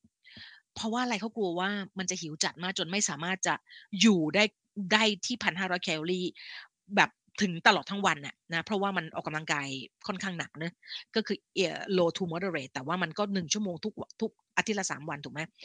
ดังนั้นพี่ปุ๋มคิดว่าเขาให้มี replacement ทั้งสองกลุ่มเลย เพื่อลดความเสี่ยงที่แบบจะแบบสวาปามเกินกว่า 1,500 แคลอรี่ต่อวัน นะเพื่อที่จะหวังผลให้ trial มันออกมาแล้วแบบ มันสามารถที่จะวัดผลได้ในทั้งสองกลุ่มนะคะแล้วก็ 1 ชั่วโมงในการออกกำลังกายเป๊ะเลยนะคะเขาจะใช้มันจะมีตัวเขาจะมีตัวที่ใช้มอนิเตอร์นะคะในการวัดก็ใช้ได้แหละนะพี่ปุ๋มว่าต้องยอมรับมันอยู่ใน free living นะ confounding หรือปัจจัยกวนมันมีอยู่แล้วล่ะนะเพียงแต่ว่านักวิจัยจะ control มันได้มากแค่ไหน อันเนี้ย matching ของประชากรเนี่ยนะพี่เขาบอกว่า matching กันได้ดีหมดเลยยกเว้นอยู่เรื่องเดียวก็คือ อายุนะคะก็คือว่าคนกลุ่มที่เป็น fed state ไอ้กลุ่มที่เป็น fed group ก็คือกินก่อนแล้วค่อยไปออกกำลังกายเนี่ยจะจะเด็กกว่าประมาณ น้อยเด็กกว่าประมาณปีนึงมั้งเออไม่ไม่ได้ไม่ได้เด็กกว่าเยอะนะคะเขาก็แต่เขาก็ต้อง report นะว่ามันเป็นแบบนี้นะเพราะโดยปกติเลยเนี่ยมันจะต้อง matching กันเป๊ะๆเลยอะมันถึงจะมันถึงจะดีนะทีนี้เรามาดูว่า dietary intervention ก็คืออารันอารากอนจะเป็นคน กับทีมของเขาจะเป็นคนให้คำปรึกษาในเรื่องของ dietary plan ให้ได้ให้ได้น้อยลง 500 แคลอรี่ในแต่ละวันนะเนะตามวิธีเขาเรียกอะไรตาม preference การกินของคนแต่ละคนก็คือเป็นรายบุคคลเลยเนะเขาเรียกว่าเป็น customize นะคะต้องมี calorie deficit ที่ 500 แคลอรี่นะคะ แล้วใช้อันนี้น่าสนใจพี่ไม่เคยเจอสมการนี้ พี่เจอแต่ Harry Benedict Harris Benedict equation ถูกไหมเวลาเราจะคำนวณ energy intake ใช่ไหมเราจะใช้ Harris Benedict equation ใช่ไหมแต่อันนี้เขาใช้ Mif Mifflin s e n g e o เนี่ยแหละอันนี้แหละนะฮะเออนี่น่าสนใจสสมการเป็นแบบนี้ 10 คูณด้วยเวทเป็นกิโลนะ บวกด้วย 6.25 คูณด้วยความสูงเป็นเซนติเมตรเซนติเมตรนะ ลบด้วย 5 คูณด้วยอายุ แล้วก็ลบด้วย 500เออเดี๋ยวลองไปทำกันดูเนะ จากนั้นพอได้ออกมาแล้ว พอคำนวณได้ออกมาป้าบนะ พอคำนวณได้มาปั๊บนะฮะเขาจะให้คูณที่ 1.5 1.5 หมายถึงอะไร เพราะว่ามันต้องมีกิจกรรมถูกไหมมันต้องมีกิจกรรมถูกไหมดังนั้นมันจะต้องคูณด้วย1.5 เพราะไม่งั้นมันตาย มันไม่ไหว เพราะอันนั้นมันเป็นมันเป็นไอตัวข้างบนเนี่ย นะมันเป็น resting energy expenditure เอ้ยโทษที resting metabolic rate ถูกไหมเป็นเป็น metabolic ที่เตียขณะพัก ดังนั้นมันต้องคูณเมื่อเรามี activity ลงไปด้วยถูกไหมมันก็จะกลายเป็น total daily energy expenditure ถูกไหมจากนั้นก็ลบออกไป 500 มันก็จะได้เป็น energy intake ที่แต่ละคนต้องกินเข้าไปนะ ทีนี้โปรตีนให้ค่อนข้างสูงเลย เพื่อลดความเสี่ยงที่จะเกิด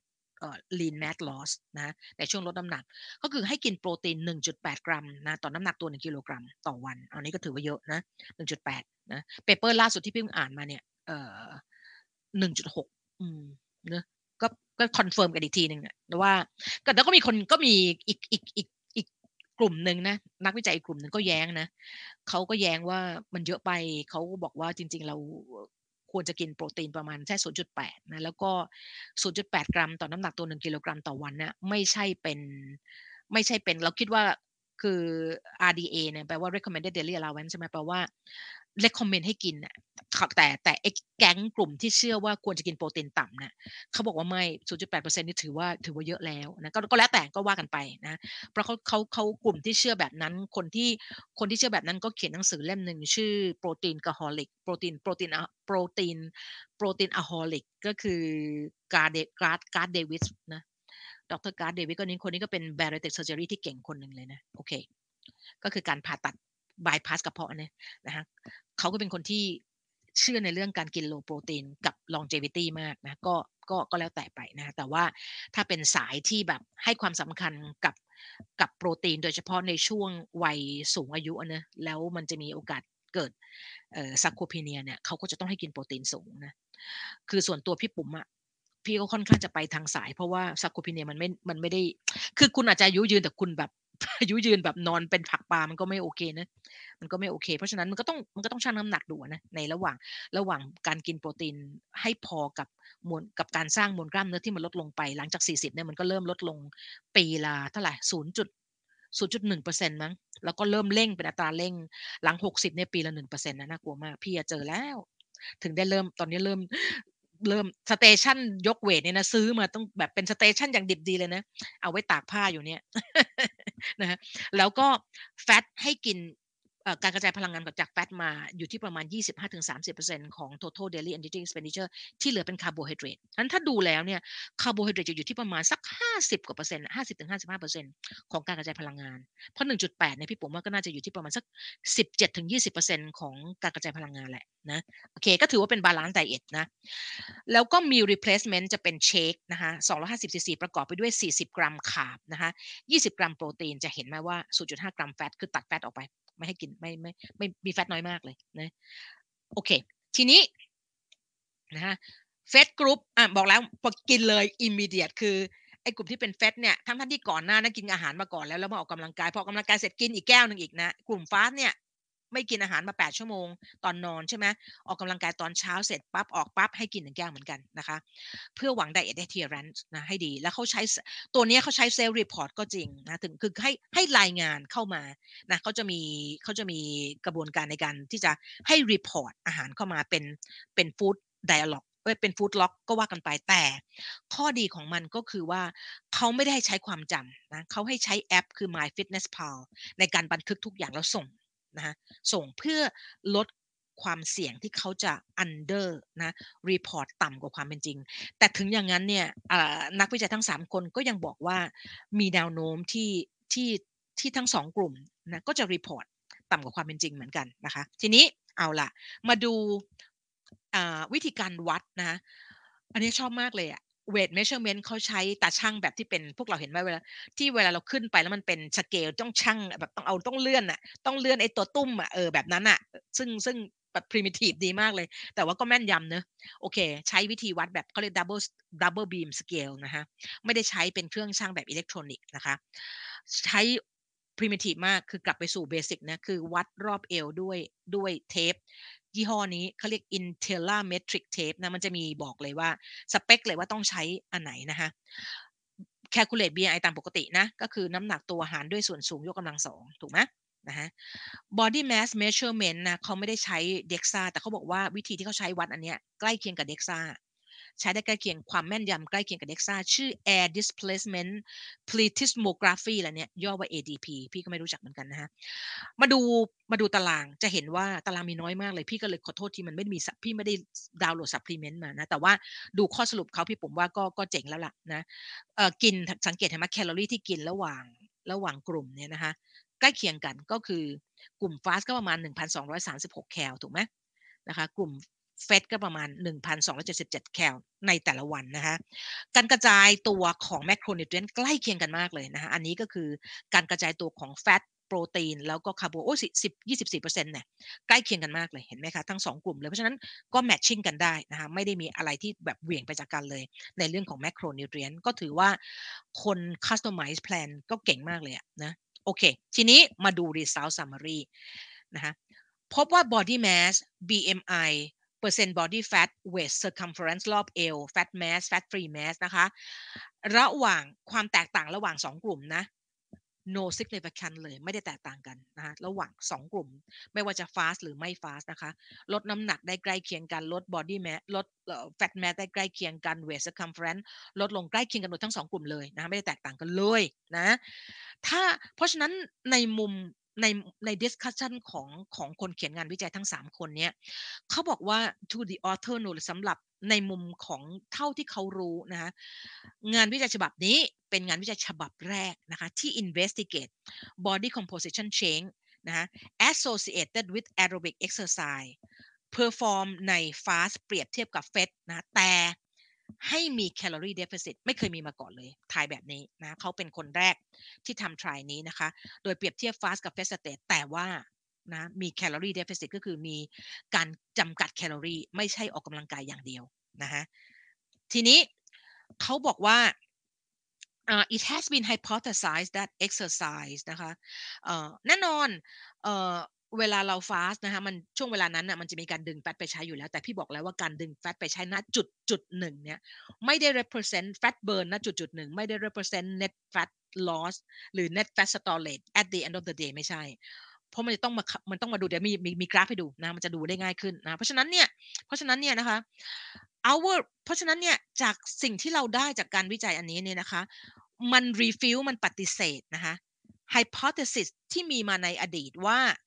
นะจาก paper ที่พี่ปุ๋มยกมาตั้ง 3 อันทั้ง hypercalorie นะ isocalorie แล้วก็เอ่อแล้วก็ให้กินตามใจชอบเนี่ยนะคะมัน refute ว่า fast state fast ถ้าออกกำลังกายในช่วง fast state จะดีกว่าสำหรับ paper ฉบับนี้เขาบอกว่า our result นะคะ refill คือปฏิเสธนะคะไอ hypothesis ข้างบนเนี่ยอันที่2ที่บอกว่าเมื่อเมื่อเรา exercise ในช่วง fast แล้วเนี่ยมันจะลดน้ำหนักได้ดีกว่า นะเขาบอกว่ามันปฏิเสธอันนั้น although both group lost a significant amount of weight นะคะ and fat mass ถึงแม้ว่าในแต่ละกลุ่มนะลดน้ำหนักได้ดี ลด fat mass ได้ดีเมื่อเทียบกับ baseline ของตัวเองก็ตาม แต่มัน no difference มันไม่มีความแตกต่างเลย ระหว่าง condition ไม่ว่าจะ fast หรือไม่ fast นะตราบใดที่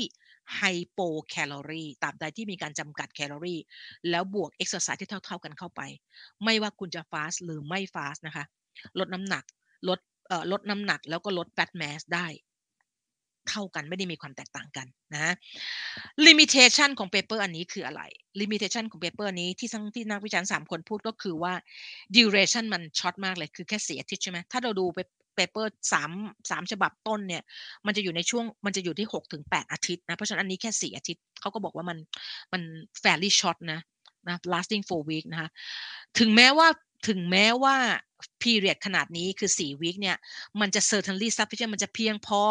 นะที่จะมองที่จะสามารถจะ attain significant fat loss ให้เห็นได้คือวัดได้ทาง statistic ก็ตามเนี่ยแต่เขาก็ยังรู้สึกว่า อืม มัน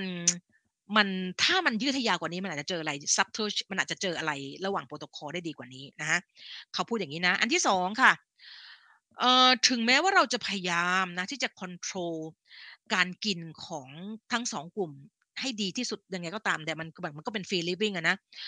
มันก็ยัง remain possible ที่มันก็ยังเป็นไปได้นะคะที่จะมีความแตกต่างของ energy intake ระหว่างสองกลุ่มนะระหว่างสองกลุ่มนี้ ซึ่ง มันก็จะทำให้เกิด confound result ก็คือมันก็จะไปมีผลเป็นตัวแปรกวนให้กับผลที่เกิดขึ้นมาได้นะ เพราะว่ามันอาจจะมีคนที่กินน้อยกว่านะคะแล้วก็ report ว่ากินเท่ากันก็แล้วแต่นะมันก็เลยมันก็เลยทำให้อาจจะมองไม่เห็นผลของไอ้ fast fast แต่คนที่ออกกำลังกายในในขณะที่ fast แล้วก็ hy- hypocalorie หรือได้จำกัดแคลอรี่ด้วยมันอาจจะไปบดบังตรงนั้นเขาก็พูดแบบนี้นะ เราก็พี่ปุ๋มก็ต้องสรุปตาม paper เขานะ อันที่สามค่ะ ใช้ผู้หญิงนะซึ่งก็ไม่รู้ว่า 1 เดือนเนี่ยมันจะมีเมนส์มันจะมีประจำเดือนถูกไหมรอบประจำเดือน ก็อาจจะมีบางคนที่มีรอบประจำเดือนในช่วงจังหวะนั้น ซึ่งก็อาจจะมีผล เพราะว่าในช่วงที่มีประจำเดือนจะมันจะมันจะมีภาวะที่ loss คือ hydrate เขาเรียก hy- เขาเรียกว่านะสูญเสีย hydration น่ะคือ มันจะมีการสูญเสียน้ำนะ เพราะฉะนั้นมันก็อาจจะมีผลกระทบต่อเรื่องน้ำหนักตัวหรืออะไรก็แล้วแต่นะเขาก็พูดอย่างนี้นะนี่ก็เป็น limitation ของเขาที่ทำในผู้หญิง แล้วก็เวลาทำในผู้หญิงเนี่ย subject ในผู้หญิงเนี่ยมันก็มันก็ไม่ได้เป็น represent ของ generalize คือ มันก็เป็นกลุ่มผู้หญิงมันมันก็ไม่สามารถจะอ้างอิงเอาเนี้ยไปไปไปในกลุ่มสูงอายุ หรือว่ากลุ่มเหมือน fasting เหมือนกัน fasting ส่วนใหญ่ทำในกลุ่มคนที่เป็นคนอ้วนนั้นมีน้อยมาก มีเปเปอร์ไม่เยอะมากที่ทำ fasting ในคนปกติถูกไหม เพราะฉะนั้นเนี่ยมันก็เลยเหมือนกับไม่ได้เป็น generalize ที่จะบอกได้ว่าอ้างอิงไปถึงกลุ่มอื่นได้ อันนี้เขาบอกนะคะแล้วก็อันที่4ก็คือ father subject เนี่ยนะคะอ่าอันนี้ที่บอกว่าการที่เราให้กินนะสองให้กิน meal supplement replacement ที่ 250 cc ทั้ง2กลุ่มเลยเนี่ยมันไม่รู้ว่ามันจะไปมีผล is not clear ไม่รู้มันจะไปมีผล impact นะคะกับ การ delay consumption นะ for longer period post exercise หรือเปล่านะคะเพราะว่าเราไปให้กินพอหลังออกกำลังกายปั๊บให้กินเลยนะก็เลยไม่รู้ว่ามันไปมีผลส่งเสียเสียกับไปมีผลกับการที่ทำให้เขายืดยืดการกินอาหารมื้อถัดไปออกไปหรือเปล่านะซึ่งมันก็อาจจะมีไปมีผลกับเรื่อง การได้แคลอรี่ต่อวันนะที่เขาต้องการ อันนี้เขาเขาเขาพูดอย่างนี้นะแล้วพี่ปุ๋มก็แปลตามเขาเลยนะ สรุปตามเขาสุดท้ายก็คือ result มัน specific เฉพาะแค่คนสาวนะผู้หญิงสาวนะคะที่ที่แข็งแรงดีนะคะ non obese woman เพราะฉะนั้นมันไม่สามารถที่จะเป็นตัวแทนนะคะที่จะบอกว่าสิ่งนี้มันจะเกิดขึ้นกับทุก ๆ กลุ่มใน กลุ่มอื่น ไม่ว่าจะเป็นสูงอายุคนเด็กหรือว่าในผู้ชายมันตอบไม่ได้นะคะ อันนี้ก็เขาก็บอกข้อจำกัด แต่ conclusion ที่เขาสรุปจาก paper ของเขาเลยเขาก็สรุปอย่างนี้ค่ะ เขาก็สรุปว่า our finding indicate that นะคะ งานวิจัยของฉัน ของเราชี้แนะนะนะอันนี้ไม่ฟันธงเขาถึงใช้คำว่า indicate suggest indicate that นะ ไม่ได้บอกว่า is causal ไม่ได้บอกเลย เพราะฉะนั้นเนี่ย paper ที่พี่ปุ๋มทำไปเมื่อที่พี่ปุ๋มสรุปไปเมื่อสองสามสองสาม ครั้งที่ 10 หรือ 11ไม่รู้ที่บอกว่า LDL LDL particle หรือ LDL cholesterol มันเป็น causal มันเป็นสาเหตุของการเกิดของการเพิ่มความเสี่ยงของการเกิดโรคหลอดเลือดอุดตันหลอดเลือดหัวใจอุดตันนะดังนั้น ดังนั้นนะถ้าถ้าส่วนตัวพี่ปุ๋มนะ ถ้าเรากินโลคาร์บแล้วเอ่อเอ่อ อ่อโทษทีไลปิดโปรไฟล์เราไม่ไม่เปลี่ยนแปลงไม่ไม่ไม่ได้มีการเพิ่มคอเลสเตอรอลสูงขึ้น หรือไม่ได้มีการเพิ่มตัวเอ่อ LDL คอเลสเตอรอลตัวตัวคอเลสเตอรอลไม่เพิ่ม LDL คอเลสเตอรอลไม่เพิ่มนะเอ่อไตรกลีเซอไรด์ไม่เพิ่มนะ HDL เอ่อไม่ลดลงไฟปกติดี แต่ถ้าในส่วนตัวพี่ปุ๋มนะ แต่ถ้าเมื่อไหร่ก็ตามที่เรากิน low carb แล้วเราพบว่าโห LDL ก็ชูดเลยนะ หรือว่าตัว total คอเลสเตอรอลก็ฉูดเลยนะ ไตรกลีเซอไรด์กระฉูดเลยนะ พี่ก็คิดว่าเราควรจะเปลี่ยนอะเราควรจะเปลี่ยนไปเพราะ diet มันใช้ได้ตั้งเยอะแยะมากมายนะแต่ถ้าเกิดเรากินแล้วโอเคมากเราอยู่กับมันได้ดีมาก fine โอเคเลยนะคะ ทีนี้อันถัดไปค่ะ ดังนั้นค่ะในเมื่อในเมื่อในเมื่อการงานวิจัยของเราฉบับนี้มันอินดิเคตว่า body composition change เนี่ยนะเมื่อร่วมกับการเมื่อเราใช้การออกกำลังกาย ร่วมกับการจำกัดแคลอรี่นะคะมันจะเหมือนกันเลยไม่ว่าคุณจะฟาสก่อน ที่จะออกกำลังกาย หรือว่าคุณกินก่อนออกกำลังกาย ก็ไม่มีผลอะไรนะคะดังนั้นคนมันก็จะเป็นประโยชน์กับคนที่สะดวกแบบเนี้ยฉันสะดวกกับฉันสะดวกกับการที่ฉันจะออกกำลังกายในขณะที่ฟาสนะแล้วค่อยไปกินอาหาร หรือบางคนก็บอกไม่ได้ฉันถิวก่อน ฉันจะกินก่อน ก็ไม่ต้องกังวลใจอะไรเลย เพราะว่าผลลัพธ์ของ ทรายนี้มันออกมาว่าไม่ได้มีความแตกต่างกันเลย เพราะฉะนั้นก็ based on your preference เลยก็คือเรา eating preference เราเป็นแบบไหนก็ก็แบบนั้นเลยนะคะ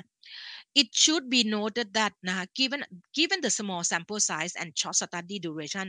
อยากจะให้สังเกตนิดนึงว่าถึงแม้ว่านะ sample size มันจะไม่ได้สูงมากนะ 20 คนเองไม่ได้เยอะมาก 20 คนแบ่งเป็นข้างละ 10 คนเนี่ยนะคะแล้วก็ short duration ก็คือทำแค่ 4 วิก็จริง แต่ว่า we cannot rule out นะ เราไม่สามารถที่จะ rule out หรือแบบว่าไม่ เขาเรียนรู้เอาหมายถึง ไม่สามารถที่เราจะแบบเพิกเฉยหรือว่าไม่สนใจว่ามันอาจจะมี possibility มันอาจจะมีความเป็นไปได้นะคะ ที่ either condition might confer a small benefit over the other with respect to fat loss คือถึงแม้มันจะถึงแม้มันจะเป็นเอ่อมันจะ sample size เล็ก ๆ แล้วก็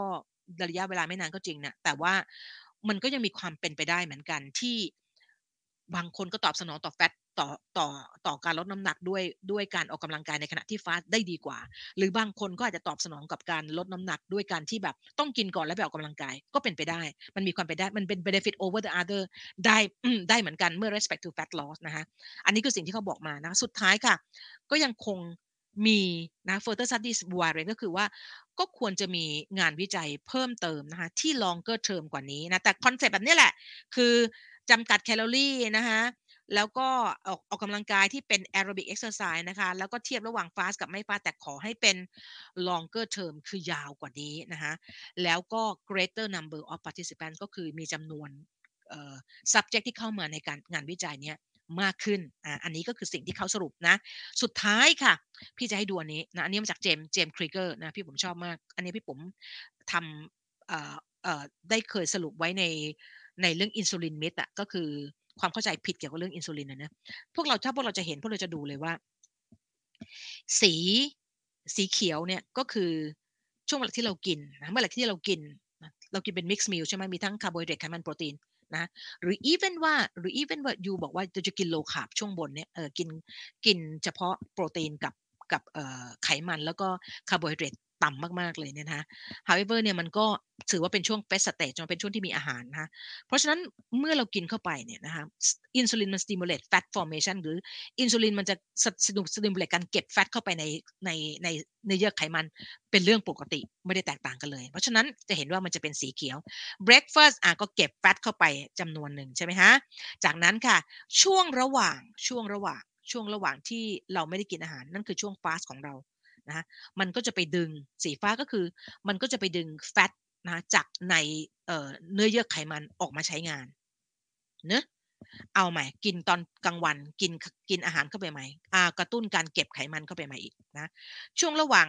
lunch กับดินเนอร์ก็จะเป็นช่วง fast ก็ดึงไขมันมาใช้อีกสีฟ้านะดินเนอร์ก็ shoot ขึ้นไปแบบนี้นะ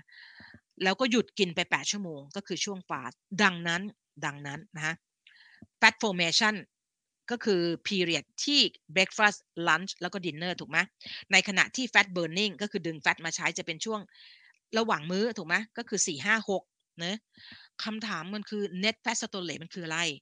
net fat storage มันคือ1บวก2บวก3ลบด้วย4บวก5บวก6นะแต่เวลาเราคุยกันอะเราคุยเฉพาะแค่ เราคุยเฉพาะแค่ 4 5 6อะแต่ที่เราไม่สนใจ 1 2 3 เพราะฉะนั้นพี่ถึงบอกว่า fat burning มันไม่ได้มันไม่ได้หมายถึง net fat storage นะ fat burning มันเป็นแค่แค่ขาเดียวก็คือช่วงที่ช่วงเวลาที่เราอินซูลินเราลดต่ำแล้วก็เราก็ไปดึงเอา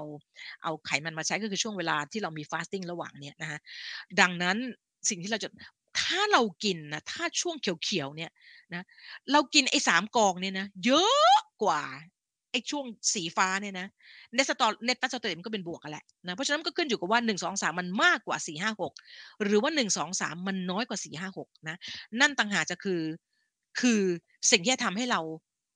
น้ำหนักลดหรือน้ำหนักเพิ่มนะดังนั้นคนที่กิน low fat ก็อ้วนได้ คนที่กิน low carb ก็อ้วนได้นะไม่ได้เกี่ยวกับว่าถ้าเรากิน low carb เนี่ยนะมันแปลว่าเราจะไม่มีทางอ้วนอีกเลย หรือถ้าเรากิน low fat แล้ว แปลว่าเราจะไม่มีทางอ้วนอีกเลย ไม่ใช่ นะคะมันขึ้นอยู่กับไอ้นี่แหละ ช่วงเวลากินแคลอรี่ที่กินเข้าไป กับแคลอรี่ที่ใช้ออกไป มันเป็นบวกหรือเป็นลบล่ะ ถ้ามันเป็นบวก ก็แปลว่าเรามี net fat storage เป็นบวก ก็มีความเสี่ยงที่เราจะเพิ่มเปอร์เซ็นต์ของ body fat ขึ้น แต่ถ้าเราสีเขียวมันน้อยกว่าสีฟ้านะ เราก็มี net fat storage เป็นลบ ก็แปลว่าเรากำลังลดขนาดของ fat ลง นั่นก็แปลว่า body fat เราน้อยลง แค่นั้นเอง มัน simple แค่นั้นนะ สิ่งที่มันไม่ simple ก็คือว่า ไอ้ calorie in calorie out มันไม่ได้ผิดปกติมันไม่ได้เป็นสมการที่ผิดอะไรเลยอะสิ่งที่มันสิ่งที่มันสิ่งที่มัน complex ก็คือว่า เราไม่รู้ว่าทำไมทำไมคนแต่ละคนมันมันไม่สามารถที่จะรักษา energy in energy in ให้เท่ากับ energy out ได้ มันจะมีมันจะมีทำไมมันมีคนบนโลกนี้อยู่3กลุ่มที่เป็น obesity resistant ก็คือเขาไม่รู้ร่างกายเขาสามารถที่จะ balance calorie in calorie out ได้ ไม่ว่าเขากินเยอะขนาดไหนมันจะมีไอ้ขา calorie out มันจะมีวิธีใช้ออกไปอะนะในขณะที่คนบางคนมันเป็น obesity sensitive อะก็คือมัน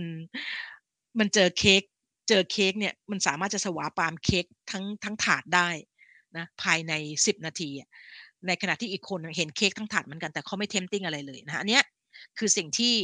มันเลยถึงทำให้ calorie in calorie out มัน complex มากกว่าที่เรา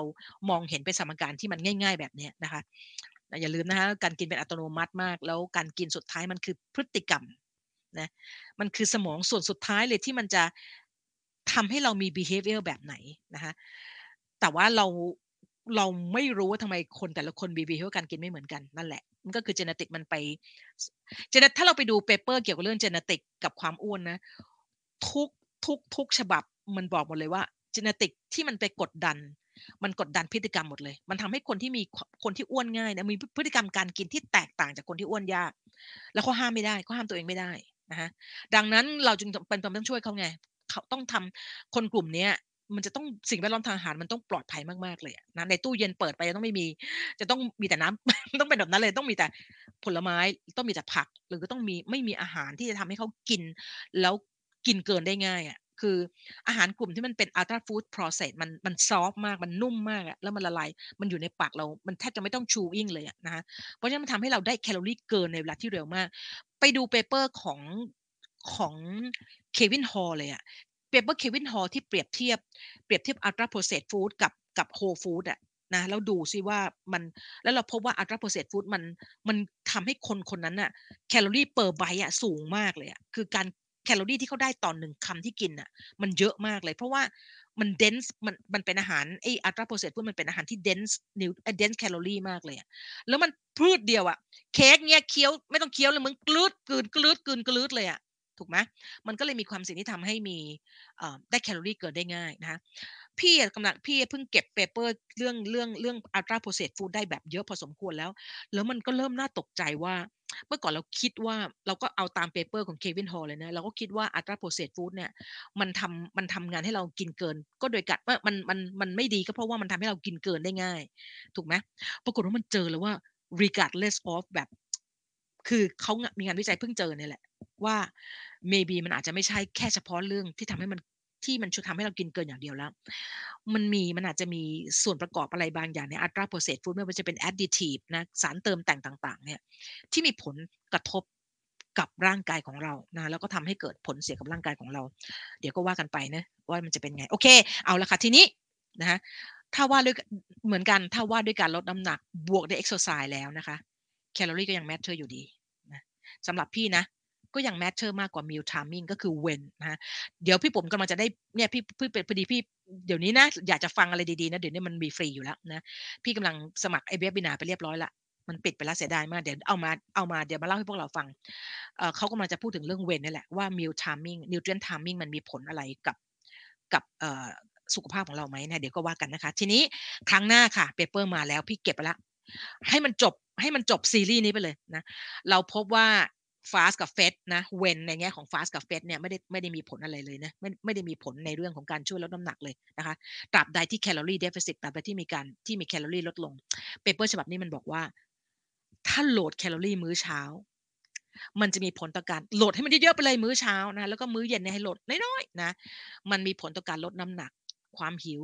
หรือความอยากอาหารดีกว่าไป load แคลอรี่มื้อเย็นไหมอ่า paper นี้ลงในดีดีดีดีนะเดี๋ยวเรามาดูกันว่ามันเป็นยังไงนะคะเราจะได้มันจะได้จบซีรีส์นี้ไปเลยไม่ว่าในเรื่อง meal timing นะในเรื่อง meal timing ทั้งหมดเลย ไม่ว่าจะเป็น fast กับไม่ fast นะคะแล้วก็การ load แคลอรี่ที่ที่ที่ความที่เปอร์เซ็นต์การ load แคลอรี่ที่ต่างกันเนี่ยมันเป็นไง ก็เดี๋ยวพี่มีอาทิตย์หน้าพี่มีสอนบอกว่าเดี๋ยวก่อน พี่ก็น่าจะได้น่าจะประมาณวันพุธแหละนะจริงพี่อ่านไปแล้วละ paper แต่ว่าเดี๋ยวมันก็ต้องทำสไลด์เนะนะคะ โอเคเออตอนนี้ฉากหลังที่ฉันสวยแล้วฉากหลังพี่สวยแล้ว โอเคค่ะ หวังว่าวันนี้มันก็คงจะเป็นประโยชน์นะคะ ทีนี้ถ้ามีคำถามอะไรนะคะ ถ้ามีคำถามอะไรน้องๆ ก็เขียนลงมาใน เขียนลงมาในในในคอมเมนต์นะคะ เดี๋ยวพี่ก็มาตอบ เดี๋ยวพี่มาตามตอบเนอะแต่ว่าวันนี้คงจะได้ไอเดียเนอะว่า calorie matters นะคะ meal timing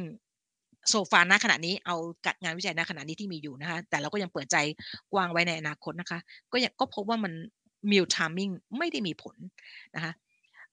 ไม่ได้มี additional benefit ไม่ได้มีกลไกพิเศษนะคะอย่างที่เราคิดกันว่านะคะแต่ว่ามีประโยชน์มากนะ ไม่ได้เป็นสำหรับพี่ไม่ได้เป็นพี่ไม่เคยรู้สึกเป็นข่าวร้ายเลย เพราะว่าอะไรเพราะว่ามันเป็นตัวพิสูจน์มันเป็นตัวบอกเลยว่าบนโลกนี้มันมีความหลากหลายของมนุษย์มากนะ บางคนเขาชอบอะสิ่งสำคัญที่สุดสำหรับการที่เราจะจัดการน้ำหนักได้ดีที่สุดคือ diet adherence ก็คือการเกาะติดกับกับกับวิธีการลดน้ำหนักแบบนั้น แล้วมันเหมาะกับเรามากเราชอบมากเลย เราอยู่กับมันได้ดีมากเลยนั่นสำคัญที่สุดเพราะฉะนั้นเนี่ยนะคะมิลทามมิ่งมันเป็น strategy ที่ดีนะคะสำหรับ ความหลากหลายของมนุษย์นะที่ทำให้เรามีทางเลือกในการที่จะที่จะจัดการนะคะ ให้มันเหมาะสมกับเขาแล้วเขาเกาะติดได้ดีมากเขาเกาะติดกับการจัดการกับน้ำหนักแบบนี้นะจัดการกับน้ำหนักของเขา หรือ maintain น้ำหนักของเขาไว้ได้ดีมากนะแต่อย่างไรก็ดีถ้าจะถ้าว่าด้วยเรื่องการ maintain น้ำหนักนะคะ การออกกำลังกายสำคัญมาก บอกได้เลยนะคะแล้วก็หลังจากจบเอ่อ paper อันข้างหน้าข้างหน้าที่พี่ปุ๋มกำลังจะทำน่าจะประมาณวันพุธเนี่ยนะคะพี่เพิ่งได้ paper มาอีกฉบับหนึ่งอันนั้นก็ดีมากเลยนะคะก็ก็เดี๋ยวว่ากันคือตอนหลังเนี่ยก็โหในมือถือพี่นี่ดาวน์โหลดมาน่าจะพันสี่ร้อยกว่าฉบับนะมึงเพราะฉะนั้น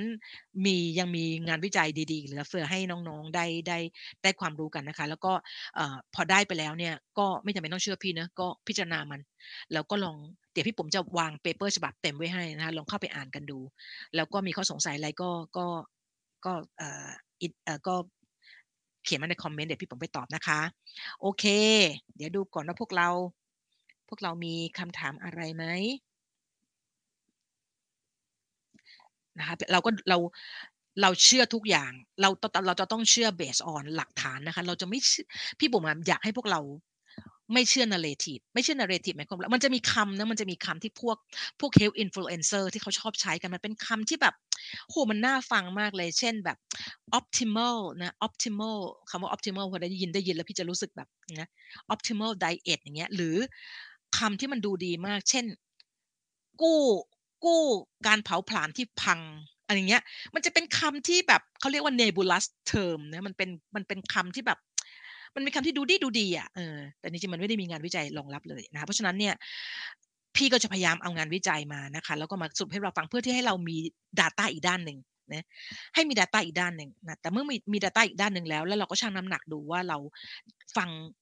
แล้วเราตั้งเราอยากจะพี่ปุ๋มว่าอันนั้น fair enough พี่ปุ๋มแฮปปี้แล้วล่ะ พี่ทำหน้าที่พี่จบละนะหน้าที่ you พวก you ก็พวกน้องก็คือลองชั่งน้ำหนักมันดู แล้วก็ตัดสินใจนะไม่มีอะไรผิดไม่มีไม่พี่ปุ๋มไม่ได้รู้สึกแบบโอ้ไม่เชื่อพี่แล้วพี่โกรธมากหรือไม่เชื่อพี่แล้วพี่เสียใจไม่เลย พี่ทำหน้าที่พี่จบนะคะแต่มันจะต้องแต่มันต้องทำให้น้องได้ข้อมูลอีกด้านหนึ่งเมื่อได้ข้อมูลอีกด้านแล้วดูจะได้มีโอกาสชั่งน้ำหนักนะเมื่อชั่งน้ำหนักแล้วเฮ้ยอีกฝั่งหนึ่งเขาพูดน่าน่าน่าน่าจะถือไว้ผมฝ่ายพี่ปุ๋มว่า พี่ปุ๋มว่าพี่ปุ๋มจบนะ พี่ก็ทำหน้าที่ของพี่แล้วจบละเออคุณสุธิชัยถามว่าก่อนออกกำลังกายไม่กินนะกินหลังจริง ๆ ก็คือ paper ฉบับนี้เลยนะก็คือpaper ฉบับนี้ก็คือไม่กินอดอาหารก็คือตอนนอนเรากินอาหารไม่ได้อยู่แล้วใช่ไหมตอนนอนหลับเราไม่กินอาหารอยู่แล้วเขา fast มาอย่างน้อยแปดชั่วโมงแล้วเขาก็มาออกกำลังกายหลังจาก fast เลยนะแล้วโดยเขาไม่กินอะไรก่อนเลยนะ จากนั้นอีกกลุ่มหนึ่งก็คือไม่ fast ก่อนเลย ตื่นมาปั๊บกินก่อนเลย แล้วค่อยออกกำลังกาย ผลก็ไม่ต่างกันแต่ถ้าเอาจาก paper ฉบับนี้นะก็ไม่ต่างกันนะ ดังนั้น ถ้าพี่ปุ๋มตอบคุณสุธิชัยก็คือ ถ้าจาก paper ฉบับนี้ก็คือไม่ต่าง มันไม่ได้ต่างกันในเรื่องการลดน้ำหนัก calorie matter เสมอ calorie matter มากกว่าเสมอนะฮะโอเคเอาละครับแต่ฮาวิว่าเราก็เปิดใจกว้างๆไว้นะเดี๋ยวถ้ามันงานวิจัยมันมีที่แน่นหนามากกว่านี้นะแต่ในมุมพี่ปุ๋มนะอีอี New England Journal อี New England Journal Medicine ฉบับเดือนเมษานะในมุมพี่ปุ๋มไหมพี่ปุ๋มว่านั้นนะส่วนตัวพี่ปุ๋มนะ พี่ชอบมาก ไม่รู้นะ แต่เขาก็คนที่คือเวลาเราคือพี่ว่าอย่างนี้ สุดท้ายละพี่จะบอกงี้ เปิดใจอย่าไปอย่าไปอย่าไปอย่าไปเป็นสาวกอะไรอันหนึ่งอะเออเปิดใจกว้างๆไว้ อะไรก็ได้ที่มันปรากฏออกมาที่เป็นเป็นหลักฐานที่ชัดเจนก็เชื่อนั้นแหละนะที่ถ้าหลักฐานมันแน่นหนาพอนะ พี่ พี่ว่าพี่พี่ว่าพี่โชคดีอย่างหนึ่งที่พี่เป็นคนที่แบบว่าเมื่อไหร่ก็ตามที่พี่เจอ ที่พี่เจอหลักฐานว่ามันที่มันแน่นหนากว่านะพี่พี่พี่พี่พร้อมจะเปลี่ยนเลยนะถ้าถ้าในอนาคตนะ มันมีหลักฐานที่ชัดเจนว่า energy balance มันไม่ถูกต้อง พี่ก็เปลี่ยน แค่นั้น เพราะว่าสุดท้ายอะในมุมของพี่ปุ๋มอะถ้าเอางี้ระหว่างถ้าติดกระดุมเม็ดแรกผิดอะ มันก็ผิดหมดอะ ถูกไหม ระหว่างถ้าเขาถ้าลากถ้าลากของปัญหาเนี้ยมันถูกต้องก่อนเราถึงจะแก้ปัญหาได้ถูกถูกไหมแต่ถ้าเราแก้ปัญหาถูกบนลากของปัญหาที่มันผิดอะ มันไม่มีทางมันมันไม่มีทางที่จะแบบเดี๋ยวไอเดียเดิมก็กลับมาอีกแหละถูกไหมเพราะฉะนั้นเนี่ยล่าสุดเนี่ยพี่เวพี่จริงๆพี่เคารพ professor Tim Nock มากเลยนะทิมนกนะเคารพมากเลย แต่พอพี่ไปอ่านไปอ่าน Data ที่แกเขียนเกี่ยวกับเรื่อง Ansel Key นะล่าสุดเนี่ยแบบเพื่อนที่พี่เพิ่งได้มาเนี่ย แล้วพี่ได้ข้อมูลจาก Ansel Key อีกฝั่งหนึ่งอะแล้วพี่ชั่งน้ำหนักอะพี่ก็พร้อมที่จะไม่เชื่อ professor Tim Nock เลยนะ เพราะมันไม่ได้เกี่ยวกับความเคารพหรือไม่เคารพอะ